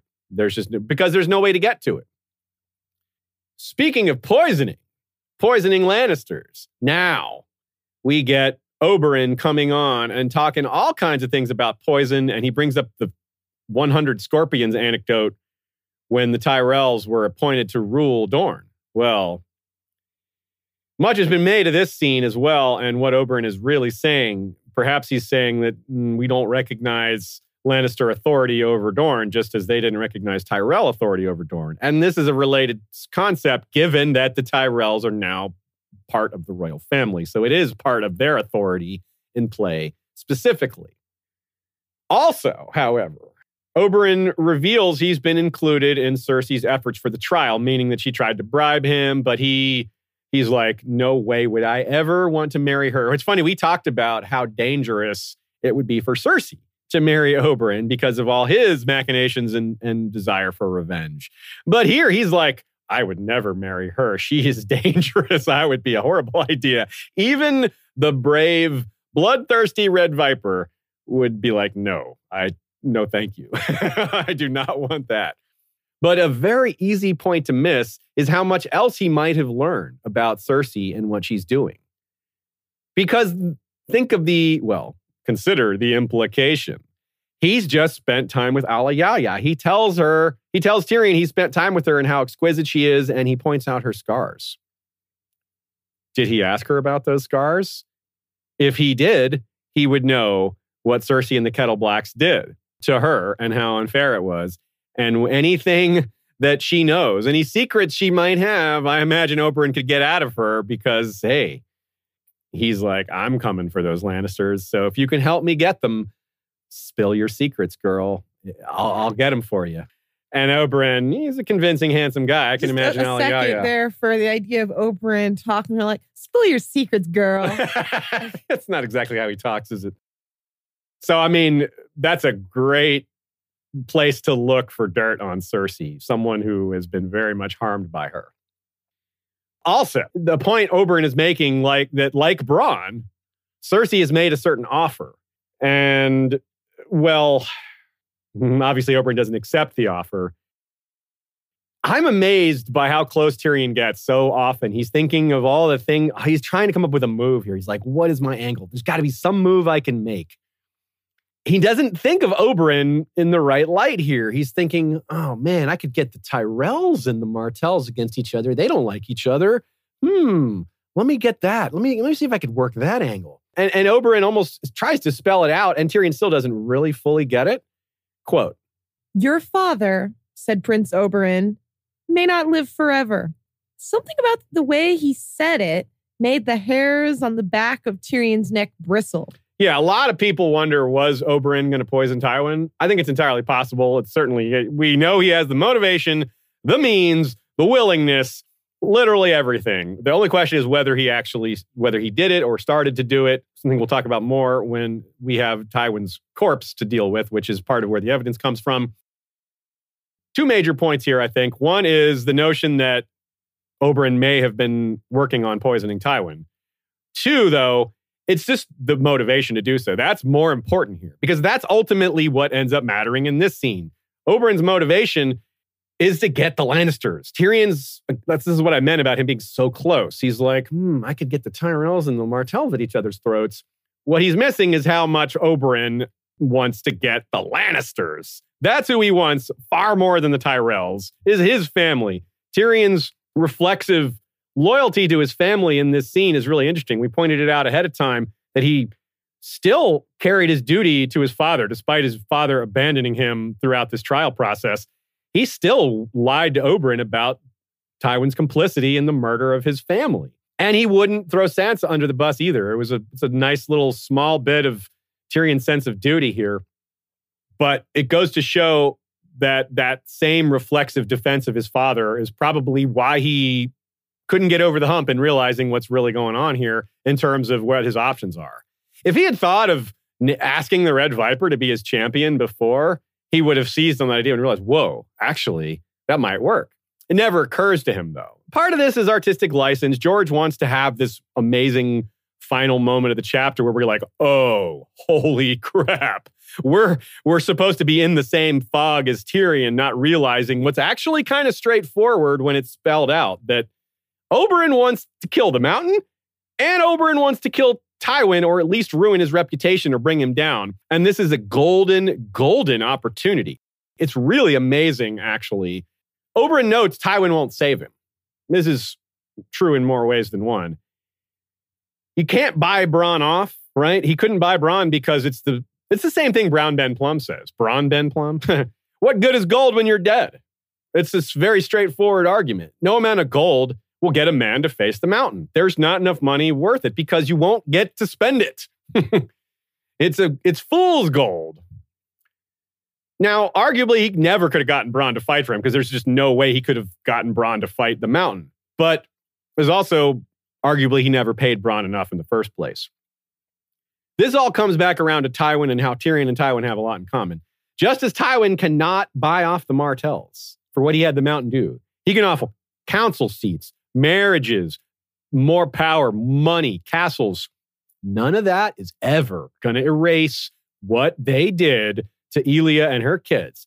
Nothing will make Oberyn set that aside. Nothing. Neither the mountain's wrath nor, nor the mountain's guilt will be put aside by gifts. Not a chance. So Tyrion's so very powerless in most imaginable ways. Yet the very thing that Tywin cannot buy off, Oberyn's desire for revenge, is the one thing Tyrion does have unique access to. In this moment, Tyrion and Arya have so much in common. He has nothing and no one and nowhere to go except the path of someone else's revenge. The Faceless Men are an organization born amidst the cruelties of old Valyria as an answer, as a justified response to an enduring evil. Her iron coin is the one thing of value she has, and to most people, it's worthless. Most places in the world, that iron coin is nothing. She doesn't know how valuable it is. To her, this is like a black piece of iron. But when she shows it to a Braavosi captain, her fortunes change. She's off overseas. That thing of little value elsewhere has enormous value in the right place. So that one Braavosi captain, if she had showed it to a captain from another city, wouldn't have meant anything. Just like had Cersei named a, a champion other than the Mountain, Oberyn wouldn't cared. He's like, I don't care about fighting for Tyrion. I don't get a chance to fight the Mountain. That's it's, it's amazing. It, an invitation to fight the Mountain is m- worse than worthless to nearly everyone on the planet. It, it's like, no, I, why would I want that? But to Oberyn Martell, somehow it's absolutely priceless. And when you have something that is deemed priceless to a prince, well, that thing is quite valuable as it turns out. Oberyn wants to kill the mountain as badly as Tyrion wants to live. And Tyrion just did not put that together till Oberyn just put it right in his face. It's an incredible inversion of perspective.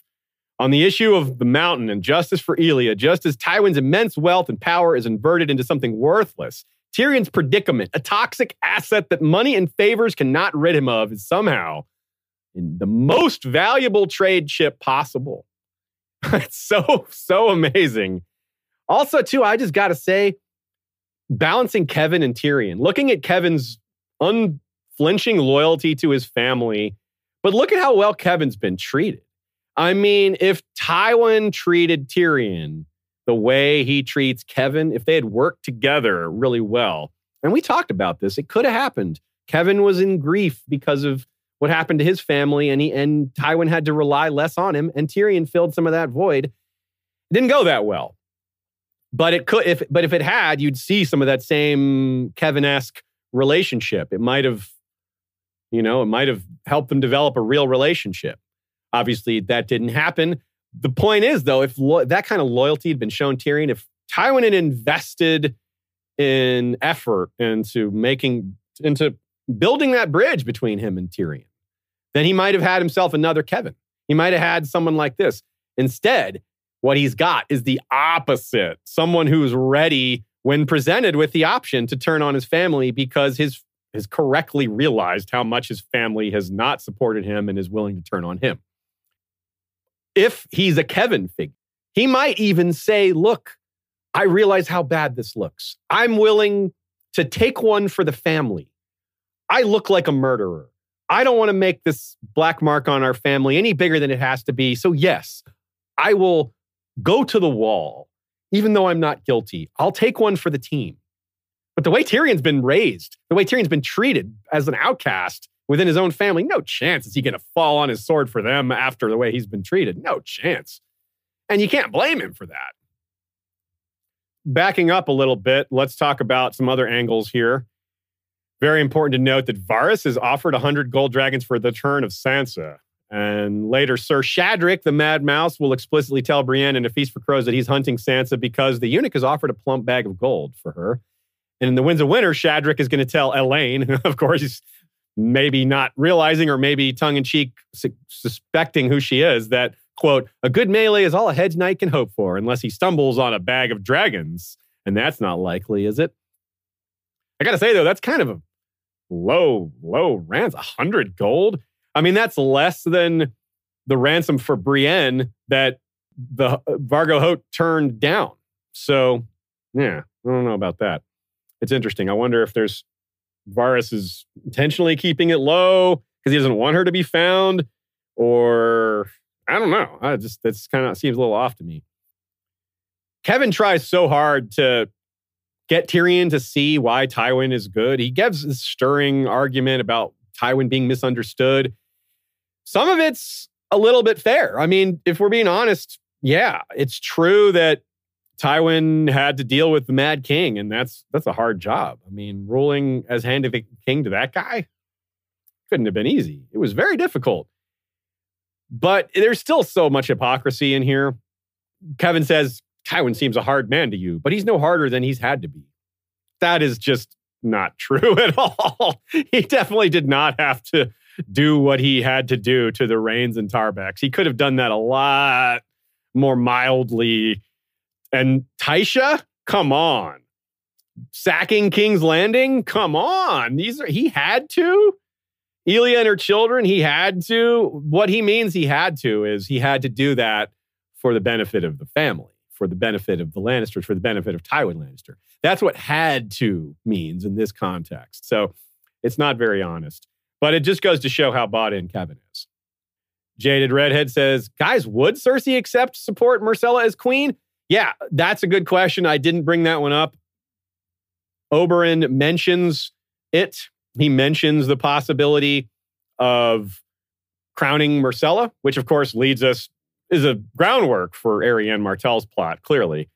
But Tyrion wonders that too. He's like, would Cersei, what would Cersei do if Myrcella was crowned? She certainly wouldn't want to have her children fighting against each other. On the other hand, she's always resented being excluded from power and ha- women being excluded from power. It would, might have been a conundrum for her. Yeah, I liked uh, the discussion that was here, which is uh, like Justin DL97 said, well, if it was a Dornish plot, then no, she might not have been down just on that principle. That's true. But then Newt Rock 44 pointed out that maybe Cersei could then make a case for employing Dornish law to suit her own needs as per Casterly Rock. You could see her maybe going that route if the war went a certain way. Yeah. You know? Hmm. But as far as when it breaks out and who to back, yeah, that's a real trick for her. I'm not sure. Oberyn raises the point about is it treason to say a man is mortal? Valar Morghulis was how they said it in Valyria of old. All men must die, and the doom came and proved it true. Surprisingly, we never learnt from Jaqen what Valar Morghulis actually meant. It, this is, but you know, not directly. You can piece it together. Yet we've heard this phrase before. The first time was actually Mance Rayder in Jon's opening chapter of this book, and he was singing the song the Dornishman's wife, which at the time we pointed out would be coming back around. And here we go. Brilliant connection by George. A Dornishman being sung of in the far, far north. Now we get this translation so much later. It's also mentioned in Dany 3 in this in this book, but but again, the translation of Valar Morghulis isn't clear at that point. And Ygritte also says all men must die um, maybe because she heard Mance singing it. Uh, one point about Tywin that's important is how he's trying so hard to get the Martells and Tyrells to accept this new regime, and he's giving up and conceding so many little things here and there. In in this case, he names them both judges. A couple of strange angles about this. For one, he's giving another thing that's against Tyrion. It, it looks really bad for Tyrion because he knows Mace is going to be anti Tyrion because, well, Margaery. Eh, Mar- Mace keeps going on and on about how Margaery was put in danger by this. Ty- Oberyn points that out, how this is a big deal to Mace. Now, of course, we know better that this is part of Mace almost certainly just blustering to try to help their case and to try to help their plan, which is to pin this on Tyrion, which is what they've always wanted to do. They, of course, are probably one of the bits of subtext here is that they're frustrated because they've almost certainly tried to steal Sansa for themselves. That was part of pinning it on Tyrion to free her up and marry. Littlefinger stole her away, though. And because of that, the reactions are much differently. Now they're like, oh, yeah, Sansa's in on it. If, Sansa hadn't fled, they wouldn't, they would be trying to carve out some innocence for her so they could take her. But since she ran off, it's the opposite. They're trying to ruin her claim since they can't have it. And Tywin may think that he's giving Mace and Oberyn power over his family by naming them judges, saying, Look, I'm sharing power, even with my own family, who I'm always so protective of. But this is Tyrion, who he's thrown to the wolves proverbially many times. And just by, again, by naming Mace one of the judges, he's doing that. Let alone Oberyn Martell. He names the two judges who are known for being hostile to, to Tyrion for different reasons, or for to, at least to Lannisters. So yeah, it's so stacked against him. A great take by Joe here. The blank list of Tyrion's witnesses, which is a really effective way of showing Tyrion's long descent since Clash. When he was Hand, when he was acting in, he may not have had friends per se, but he had power. He had people serving him, gaining favor, just bringing him things to to get rewards, etc. Give stuff to the man in power, he'll give stuff back. But he's not that anymore. And now, this is what he's thinking. This is how far he's fallen. He doesn't have friends, he doesn't have allies, and this is what he's thinking of himself. They will call me kinslayer till the end of my days for a thousand years or more if I am remembered at all. It will be as the monstrous dwarf who poisoned his young nephew at his wedding feast. And is that a is there a better way to relate Tyrion to Jaime? Out being outsider who is thought of as a kinslayer slash kingslayer. Very similar principle. And well, Jaime had to make that decision once long ago as well. Another funny thing that, with regards to Tyrion being so close, I, ta- I about how he refuses to blame Sansa or or throw her under the bus at all about the poison, even though he thinks she probably is guilty because he can't think of who else did it. He's like, who else could have brought the poison? Who else could have done it? It's again, he's so close. yeah, t- she did bring it, but she didn't bring it wittingly. And her disappear- disappearance, disappearance, her disappearance is also a clue because he's thinking, how could she have pulled this off? How could she have gotten the poison herself? Yeah, you're so close, Tyrion. She had help. She obviously had help. She did not do it on her own. but he doesn't consider who the most likely people are. He doesn't think of Littlefinger at all. And he doesn't think of the Tyrells. He does not think of how much they have to gain. He doesn't think of, oh, this is what Bronn was saying about it sure would be easier if it was the other one, meaning Tommen in charge instead of Joffrey. It's come up several times. And this is interesting because th- this is, well, Tyrion's lost some of his cleverness here. He's, and that's partly because he's anxious, depressed, lonely, sad, traumatized, etc.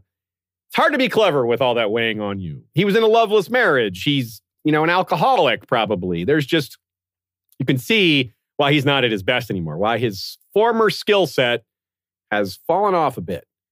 And that is exactly what Varys and Illyrio are going to tell him when they're trying to recruit him. And it's not going well at first when he's just self destructive and drinking himself to death. They're like, look, man, if you just want to drink yourself to death, why waste time? Here's some poisonous mushrooms. So they're trying to snap him out of it back to this clever self that he used to be. The, the clever version of Clash of Kings Ty- Tyrion is what Illyrio and Varys want. They don't want this Storm of Swords version of Tyrion. He's not that useful to them good under the radar take from Bronn here. He says about the mountain, he says he doesn't seem to feel blows the way a normal man would. This is because the mountain drinks milk with a poppy all the time because he has crippling migraine headaches. So, yeah, that's why he doesn't feel blows normal man would because he's doped up on painkillers like 24 7. Tyrion says, I don't recall meeting any regicides at Castle Black. Give it time, my friend. They're going to be stabbing a certain Jon Snow, King Jon Snow, very soon. There'll be all kinds of regicides at Castle Black. Here's another comedic line. Assuming Joffrey had not simply choked to death on a bit of food, which even Tyrion found hard to swallow. okay.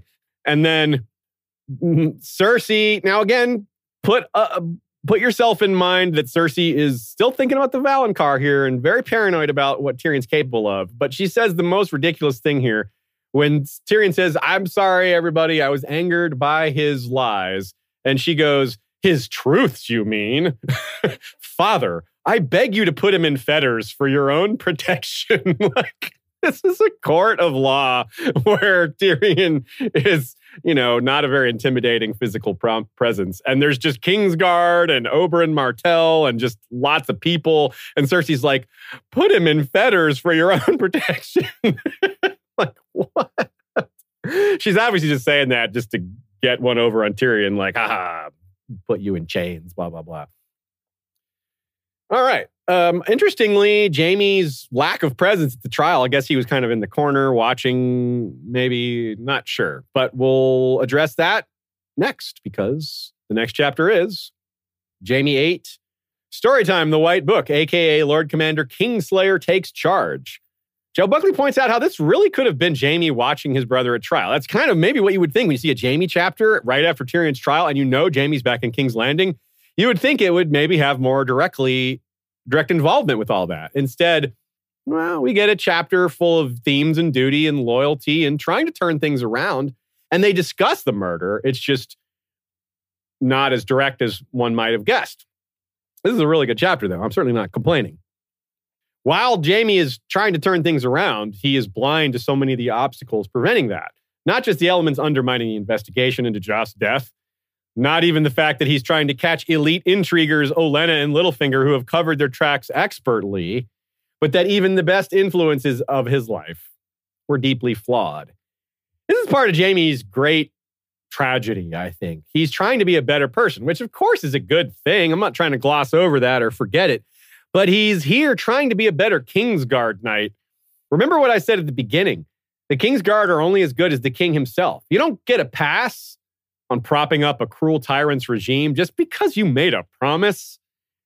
You can take promises very, very seriously, and I do, but still have the grace to face the reality that you can't see the future. You should not break promises because it's convenient. You should always try to uphold a promise. But a promise is not an excuse to permit or support evil either. It's not a, oh, well, what can I do? I made a promise. In a story so very focused on showing the gray in everyone, the utter whiteness of this chapter rings completely false, and I think it's meant to. A white book sat on a white table in a white room with black curtains. oh, sorry. Couldn't help myself. the room was round, its walls of whitewashed stone hung with white woolen tapestries. It formed the first floor of White Sword Tower, a slender structure of four stories built into an angle of the castle wall overlooking the bay. Yeah, so much white, white, white, white. By focusing on being the best Kingsguard he can be, Jaime is making an earnest attempt, which there's a lot of good there, but he's also missing the best part of his youth, and not, not his sword hand. The decision to stand against Aerys was commendable. And he tells himself this early on. He's stubborn about it. And it's one of the few things he's right about from his former life and being, you know, I, I did the right thing kind of kind of attitude. He laments that he's judged for his greatest act. And I don't blame him for that lament. It is not fair that he is that he stopped an inferno, saving many innocent lives, and is thought of as a bad person. There's no universe in which I will think his promise to always obey the king is more important than what he did by breaking his promise. There's I would there's no argument that would get me to accept that Jaime did wrong there. Maybe there's things he could have done a little differently, but overall, going against the king when he's trying to burn everybody, A plus. it's sad to me that he thinks how he's nothing compared to Arthur Dayne or Barristan Selmy, how they were better men than him. But none of them stood up to Aerys. They went along with all his cruelties. They watched him burn people. They watched him descend into madness. They watched him treat people unfairly. They did all that, and they didn't do anything about it. I'm not saying they should have. I'm just saying it's sad that Jaime thinks he's worse than them when they would not have done this most brave thing that he did.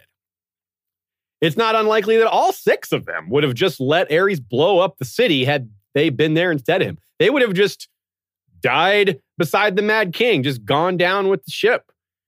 And he doesn't make this connection. Jaime still uh, asserts that he did the right thing, but doesn't apply that to this type of thinking where he balances it against duty to something evil. These cultural values just weigh so heavily on him. And so there's only so much you can stand out in a crowd and go your own route when everyone around you, your whole life is calling you Kingslayer and saying you did wrong. He's holding on to that he did right, but it's very hard to hold on to that. But we know that it was a good deed, killing that mad king. It makes me mad as East thinking about it, I tell you. Quote And me, that boy I was, when did he die, I wonder? When I donned the white cloak? When I opened Aerys' throat? That boy had wanted to be Sir Arthur Dayne, but someplace along the way, he had become the smiling knight instead. And this is what I'm talking about how the whiteness is such a lie. Jaime thinks, is that when I died? Is because that's when he started lying? Is that when he became false? He wasn't false before he put that cloak on. He was honest about his falseness. he was just a arrogant knight who was great at fighting that wanted to be with his sister. And that's pretty much all he ever wanted to be. And then he became a king's guard and, and other things. And then that all fell apart due to understandable cynicism. Jaime, when it comes to Tyrion, Jaime goes with duty to his brother over other duties too. He still does have that part of him, he seems. So I'm lamenting that Jaime is, is, is trying to do right, but also forgetting some of the best parts of himself. But he does still have some of this in him. Just imagine the current Jaime with the Kingsguard of Aerys' time, meaning Jaime in charge of it. That'd be a great thing because those were great Kingsguards. Those were great knights that, that could be led well. You can't reform this Kingsguard very well, though. I mean, some men will be led to good if you lead them, and evil to evil if you lead them. They will just follow their duty, so to speak. But Kettleblack, Boros Blunt, Trant, the guy currently getting seduced into crowning Myrcella down in Dorne, these are not good examples of men who, even if you lead them well, will behave well. This Kettleblack dude, no thanks. Trant, come on, he beats women. Boros Blunt didn't even do his duty as a Kingsguard and then was given the white cloak back. Talk about a guy who spoils it for everyone else. People say that about Jaime, but I think it's men like Boros Blunt who do more harm to the, the reputation of the Kingsguard than, than Jaime. Yeah, I mean, it's a debatable point, but still, he's bad. None of these men deserve to wear white in the sense of what white is supposed to stand for. It's supposed to mean moral purity and devotion, and you're not colored by other thoughts and loyalties. But it's all a lie, isn't it? Jaime has other loyalties. Boros Blunt is falls prey to his own cowardice, I suppose. More Meryn Trant and Osmund Kettleblack are just not decent people to begin with. Uh, Arys Oakheart is up against a seducer that's just way more than he can handle. He's just not capable. The one who might be special, Sir Loras, the one who's like Jaime the most, might be in on the purple wedding.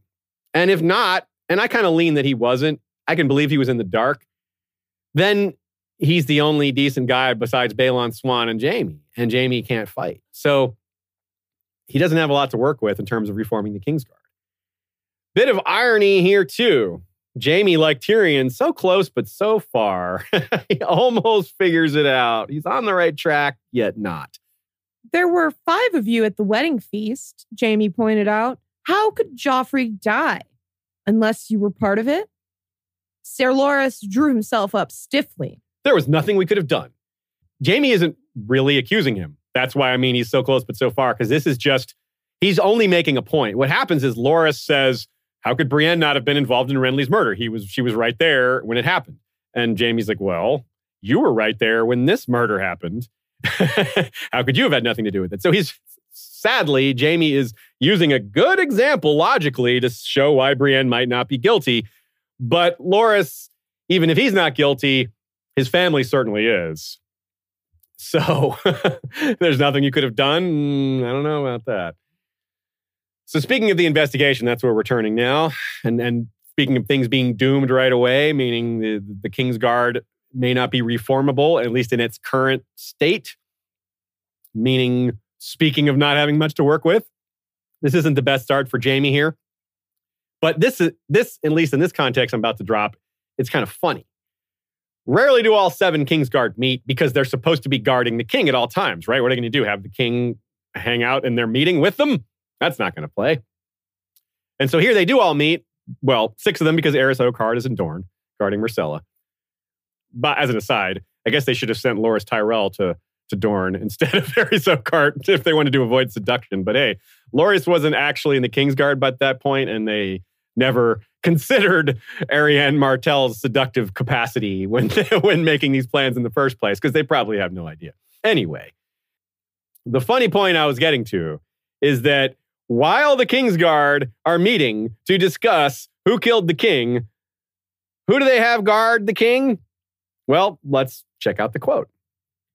Who guards the king? My brothers, Sir Osney and Sir Osfryd, Sir Osmund replied, and my brother, Sir Garland. said the Knight of Flowers. So, the Tyrells and Littlefinger conspired to kill Joffrey, and what we have here is the new king guarded by agents of Littlefinger plus Garland Tyrell, the man we think most likely to have put the poison in the chalice. So, Jaime immediately calls an emergency meeting of the Kingsguard and assigns the people who killed the last king to guard the new king. Whoops. yeah. Which brings us to the rest of the discussion surrounding who killed Joffrey, because that, of course, is what Jaime is very much making a priority. He, he's, he's Balon Swan admits that everyone was watching the, the king cut the pie. No one was watching the cup.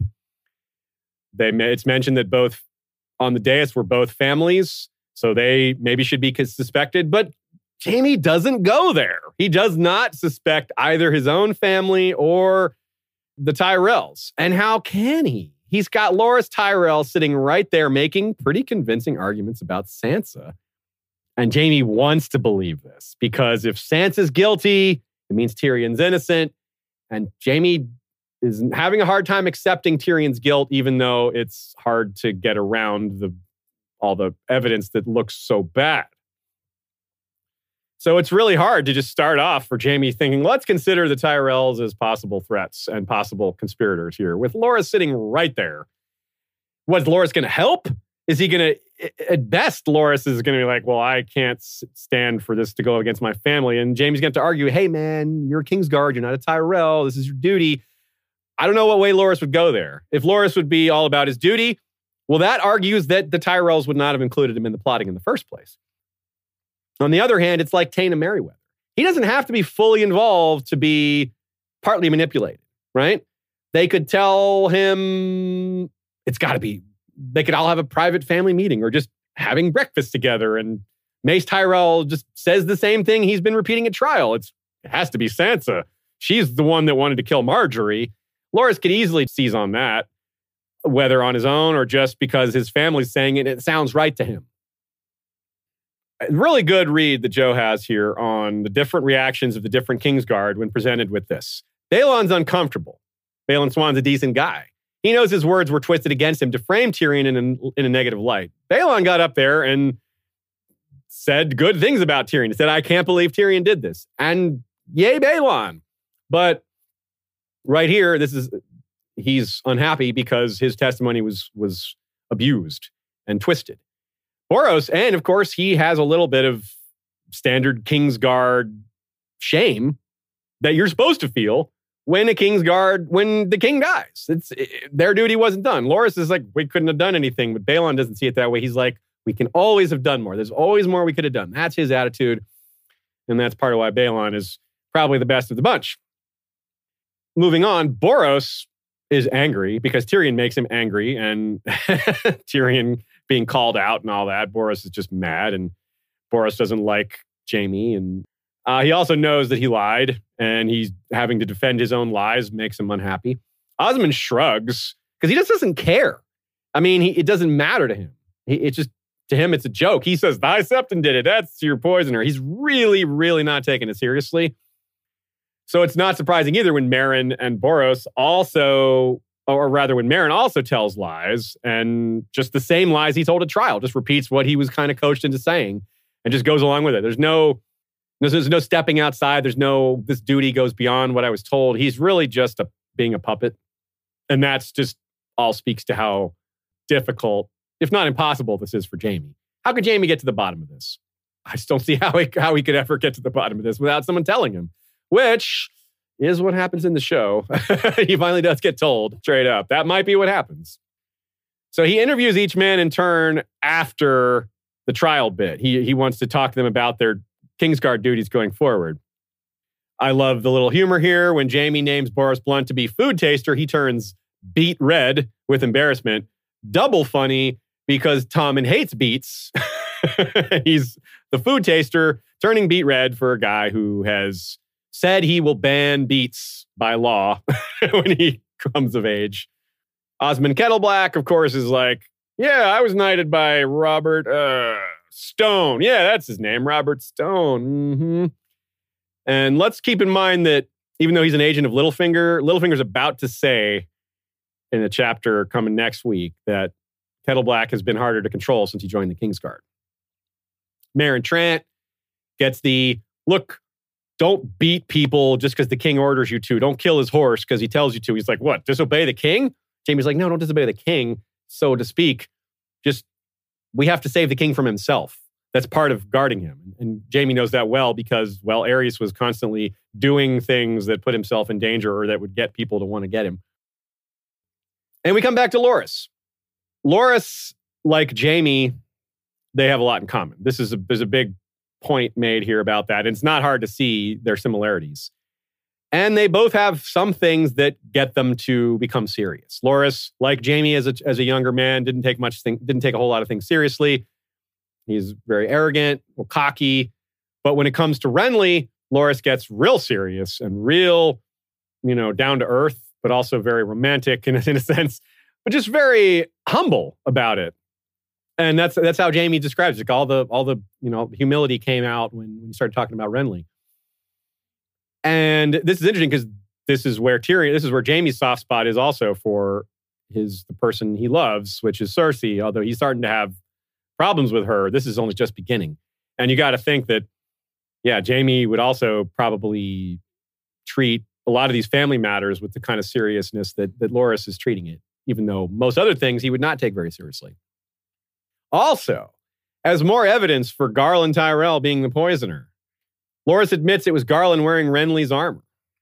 And I think this is perhaps a reflection on who Garland really is. Renly was not as good a guy as people think a lot of in a lot of cases. Like he's a very much a politician who projected his best self, but behind closed doors, he would say kind of scummy things. Like his personality isn't as noble and charismatic and all friendly and and warm to everyone and he looks at everyone looks down on people uh, he looks even the smallest person he has a nice thing to say to that's a public facing renly private renly very different here's a quote The younger man started for the door, but there he turned back.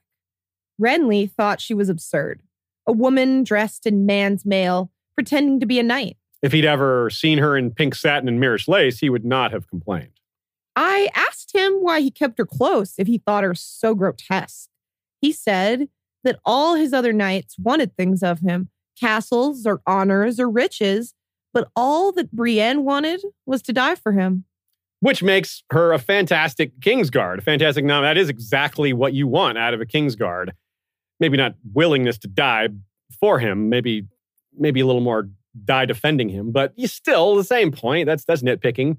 And of course, maybe Renly was saying negative things about Brienne because Loras lost to her in the melee, and Loras thought, you know, she was used a dirty trick and all that. And maybe Renly, because it's his lover, was taking his side a bit. But still, this is not a good look for Renly. And Renly said other bad things behind closed doors too that we could point to. We don't need other examples, but coming back to this, my point is if Renly was not really who he made himself out to be, well, what does that say about Garland, who was overly polite to Tyrion when he needed to be, guy who's pretending to be Renly? if he's also pretending to in the same way that Renly was pretending. That's really interesting. Is he a reflection of that same type of character? A guy who in public is very charming and unassuming and humble, but behind closed doors, he's not like that at all. Well, if Garland being like Renly, that could be a clue that, yeah, he's not really so gallant after all. Nina says Renly didn't think Brienne was a knight, but rather an absurdity, a woman pretending to be a knight. She was useful to him as a human shield, so let her do that. She didn't respect him, or he didn't respect her. He used her, taking advantage of her devotion to him. And that's a very big contrast to Stannis, who raised Davos genuinely on his merits and treated him with respect and with dignity and treated him honestly and fairly. Just very, very different. This is a major contrast for Jaime. Jaime started to see Brienne as the best version of a knight. So when he hears people disparaging Brienne, he start it, it has to strike him as like, you guys don't really understand knighthood, do you? She gets knighthood better than any of you. And so this is a, a distancing between him and these other attitudes. He's going to take Brienne's side on almost all these things in his head. and also, there's these ex- interesting exceptions Renly and, and Aerys, right?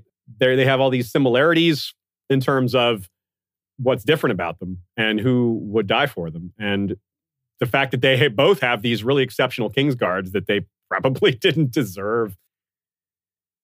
Joe Buckley's take here. We get some reading time as Jaime indulges in the book and George indulges in getting some history out of his system. Barristan stopping off to record his firing of the White Book before he escaped from the city is the most hilariously Barristan thing in the world. But the point of this is the long and varied description of Barristan compared to the stunted paragraph of Jaime's. It's weird enough seeing a life and career summed up in writing, which is part of what makes Fire and Blood so intriguing, by the way. But finding out the previous Lord Commanders didn't think enough of Jaime to record any of his extracurriculars is tough for him. He's like, wow, that's what they thought of me, huh? And he he understands it. He realizes it is because his deeds, he doesn't have a lot of great deeds. I mean, they're not going to put killing the king in there, even though that is a great deed. It's not something that you can put in the white book based on their attitudes. Still, it really sums it up for him. It really drives the point home that if he wants to reform, if he wants to be seen differently, he's got a lot of work to do. Now, I can't really spend much time on the white book itself. It's really big. We did an episode on the Kingsguard before the World of Ice and Fire and before Fire and Blood. So if we were to go back and redo that episode, we would have it would probably have to be two parts. There's just so much. So we, we certainly can't do two episodes worth of Kingsguard coverage in a few minutes here. But let's just say the White Book is awesome, and I loved reading the stories about it. And I wish, I hope we get more. And I look forward to future entries being made in the White Book about people like Jaime and perhaps Brienne herself, or who knows, who will make their way in there for whatever circumstances are yet to come. Or maybe the White Book will just be burned. That'll be nothing. And I'll be really sad. Nina points out this is the first mention of, of the in the main novels of Duncan the Tall by name fully. Although obviously the Hedge Knight already existed at this point, um, so he would have been a historical figure, a known historical figure prior to this book being written. Now, assuming Dunk eventually learned how to read and write, which is, you know, at least some of the pages of this book are in his hand, so he had to have, uh, including at least the beginning of Gerold Hightower's entry. Well, that's a great example of an entry in the White Book that we really want to see. Can we please get the whole thing, George? Please, please. Hmm. Both Joe and Nina are lean towards. Nina leans heavily towards Loras not being involved in the in the plotting. I lean that way too. I think it's it's very easy for him to toe the family line without knowing all the details. It's like I explained before. It's easy for him to blame Sansa because of the Margaery thing. It's easy for for him to take his family's side even if he's not in on the plotting because yeah, Margaery was put at risk. All he's got to do is hear Mace's point about that and agree and be like, yeah, she, she tried to kill my sister because she was replacing the king or replacing the queen. Mostly, though, it comes down to him not needing to know, right? So you, you can do all this without him needing to know. That's, that kind of gets to the point there. Why include someone that you don't need to include? On the other hand, you can see why he would be. They're a family. Maybe they're pretty tight. Maybe they're all a, a working unit. But mm, he's 17. He's maybe takes his duty seriously. You could see how he would not be okay with being a Kingsguard assisting in the murder of a king. That might be too much for his sense of honor being a young guy with very black and white notions of what's right and wrong. So you could see how he would be excluded or only partly included. Also, with relation to Balon Swan, Nina points out it's a good question as to where his brother Donnel will serve next. His, he uh, served Stannis and Renly and then bent to Joffrey. However, well, it's the Swans. The Swans are a Stormlands house, one of the more important ones. What we could be seeing is a nod to the fact that Donnel Swan will, who is the heir to their castle, to Stonehelm, that perhaps he will join Team Young Griff, Team Fagon, Team Aegon the Sixth. So he'll have switched kings a fourth time, I guess. if Balon Swan is dead by then, he killed in Dorne or something, then well, that might make it all a little simpler.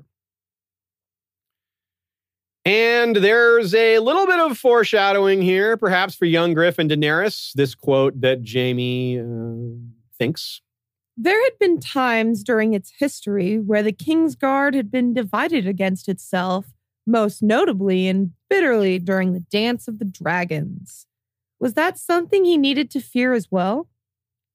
Yes. The answer is yes, Jaime. That is something you need to fear. Arrested Development voice. He did, in fact, need to fear. And the Kingsguard may, in fact, be split by it. I, very possible that Kingsguard will defect from Tommen to go fight for Aegon. And that won't even be a Dance of the Dragons, but it will be a similar enough thing, a civil war where the Kingsguard is divided. And if not that, then yeah, young Griff and Dany, that's also possible. Or why not both? Why not both? Hey. Jaded Redhead says, You guys remember when Bush Sr., that's George Bush Sr., former president in the US, banned broccoli on Air Force One? I vaguely remember that. Yeah, that's really funny. That is like Tommen banning beets, isn't it? Except that this this actually happened. the Kettleblacks are so hard to keep track of. A lot of y'all noted, and how could you not, the coolness of the weirwood table at the White Sword Tower, which you Wait, know. Did you already did did I miss you talking about uh, the broccoli? Yeah, I just did. Okay, I just wanted to mention how I didn't know about this. And yeah. I just really, really think this is hilarious. yeah, Bush Senior's before your time. thing that happened. I googled it. I was like, really? Does this? Uh, did this actually happen? Yes. yes. Actually, did not allow it. It was allowed on Air Forces two through five. the broccoli planes. So yeah, the weirwood table really cool. Obviously, it's it's white. The wood is white. It fits you know thematically that way. But it's another kind of a in a sense, fits in with the lie of it all. Weirwood has nothing to do with their devotion, has nothing to do with their beliefs. It's a the Kingsguard are sort of an end all, faith of the seven ish institution. So it's kind of like they're adopting these symbols that they don't really live up to or have anything to do with at all.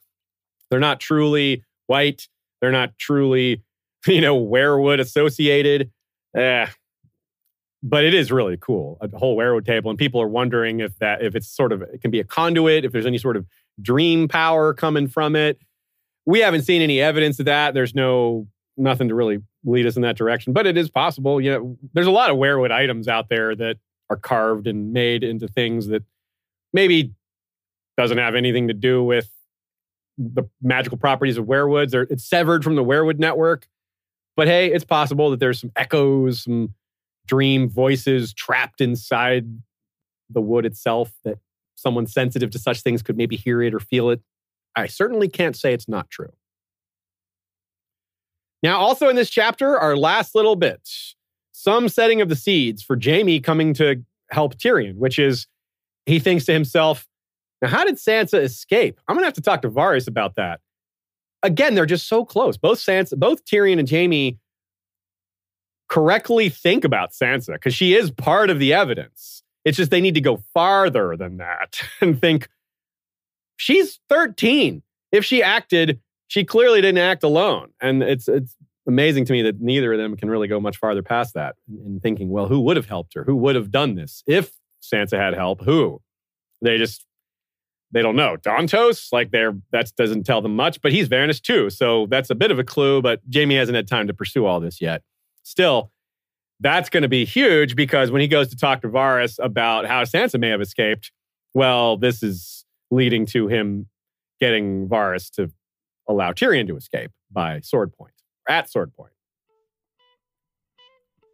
And that does it. We are done with episode 14 of Valar Rereadus. Only three more Valar Rereadus episodes of A Storm of Swords left. I've been having fun getting a Feast for Crows ready. Last night, I was working on our episode document spreadsheet where I do all the uh, scheduling, where I try to figure out what order to do, or not what order, how many chapters to do each week. What I've fallen into the habit of doing, I didn't start this at first because we were just trying to bite off a certain number of chapters each week. Nowadays, I look more at the audiobook length to try to do a certain number of minutes of the audiobook because that seems to be a better guideline than chapters because chapters vary so much in length. We've seen hour chapters that are more than an hour, we've seen chapters as short as 10 minutes. So clearly, the number of chapters can be a little misleading. Although, to be fair, that's less true in A Feast for Crows, where the chapter lengths are both longer, but also less variant. There are 25 chapters in A Storm of Swords that are shorter than the shortest chapter in A Feast for Crows. this, last week, we covered 162 minutes and 24 seconds of the audiobook. This week, 178 minutes and 18 seconds. We have gone through 2,346 minutes, 38 seconds of the 2,854, 27 seconds audio. What's funny is I had found a small error in the spreadsheet. I've been saying the wrong total for the audiobook length, but I was only off by like 45 seconds, so it's whatever. I could have not said anything and probably people wouldn't have even noticed, probably. You can always check the final edited podcast version of this to see how much was edited out of the video version. It's usually five to 10 minutes. Sometimes it's as much as 20, though. We cut out things like pauses and ums and ahs and coughs and me saying so and mistakes like when I bumble my, my words. This is half recording session, half hangout wait. live stream. Are you going to keep in Light Fringer? Light Fringer, yeah, I'll probably leave that. It's funny. Especially now that I referenced it. Yeah, now I yeah, because now I'd have to cut this too, right? So yeah, you made me keep it. now a lot of times my slips of the tongue are amusing enough to keep because eh, why not? But also sometimes they're just hard to cut out. Next week, like I said, we don't always have five chapters. We have four chapters, but only five minutes shorter. So it goes to show those are these are going to be longer chapters, and they are Sansa six, a wedding where no one dies, aka the one where Lysa loves loudly. You could also say a dull wedding. a wedding, yes, that's right. A, not, a non-Dothraki wedding, a dull affair. Yes, good idea, Uh, actually. Jon 9. The gang fights a turtle, aka the one where Janos Slynt arrests Jon. Now Where show me the, the turtle. Show me the turtle. Tyrion 10, making Tyrion Lannister a murderer, aka the one with the mountain versus the viper. Yeah, the actual duel coming next week. and finally, Dany 6. A tale of two slaver cities, aka the one where Jorah is banished, which I love. Bye bye, Jorah. Yeah, that's next week. It'll be Dany's last chapter of the book, also. And we'll be saying goodbye to her until A Dance with Dragons. Ditto uh, some of these other characters that are going to be wrapping their arcs up and not be seen again for a while. But some of them we have quite a bit more of. Like I said, there are still many Jon chapters, several Sam chapters, and a lot of action at the wall. But we also have some more Sansa, some more Jaime, and some more Arya before the whole book is done. Till next time, thank you to Ashea for being the best, for managing so many things at once, all at once. Thank you to Joe Buckley and Nina for their invaluable contributions to the content of this episode. Please check out the Scraps and Scrolls editions of Isle of Faces and Good Queen Aly on Tumblr. Thank you to the History of Westeros mods who post every chapter with awesome art every week in our Facebook group, leading the discussion and getting people hyped for Valor Read Us every Sunday. Also, you can join us on Flick, Slack, and Discord. As I said at the beginning, the links are in the episode descriptions. Thank you to Michael Klarfeld for our wonderful maps and the video intro we use on other episodes. Thank you to Kevin MacLeod for the intro music for Valar Rereadus. Thank you to Joey Townsend and Jesse Kowal for our regular History of Westeros music, intro and outro. Thanks to the Bengineer for making every episode sound quality much greater than it could be. The editing is is my business, but Ben does the sound work. Thank you very much to all of our patrons who Hey, keep I us do a afloat. bunch of the sound work too. That's true. You do a lot. Of, I already thanked you, but yeah, you know, yeah, just, you're just right. point that out. That if there's something wrong with the sound, I deserve some of that blame. You're too. absolutely right. Shaya fixes the sound as it's being created. Ben and I handle the yeah. recorded mistakes. and some of the beforehand. That's stuff. true. Ashea makes it good in the first place. That's true. And Ben, ben and Ashea have worked together a lot to make the show better. So yes, Ashea is right that that I deserve deserves, blame. She deserves you deserve praise and and blame. No, Yes. just kidding. Only praise. Only praise. And also, yes, thank you to our many patrons who keep the show going, to keeping us afloat, to providing us with financial support at all times, enabling us to spend a full time effort at History of Westeros. I could not thank you enough for that, but I will try. Thank you, thank you, thank you. We will see you all next week for more Valar Uis.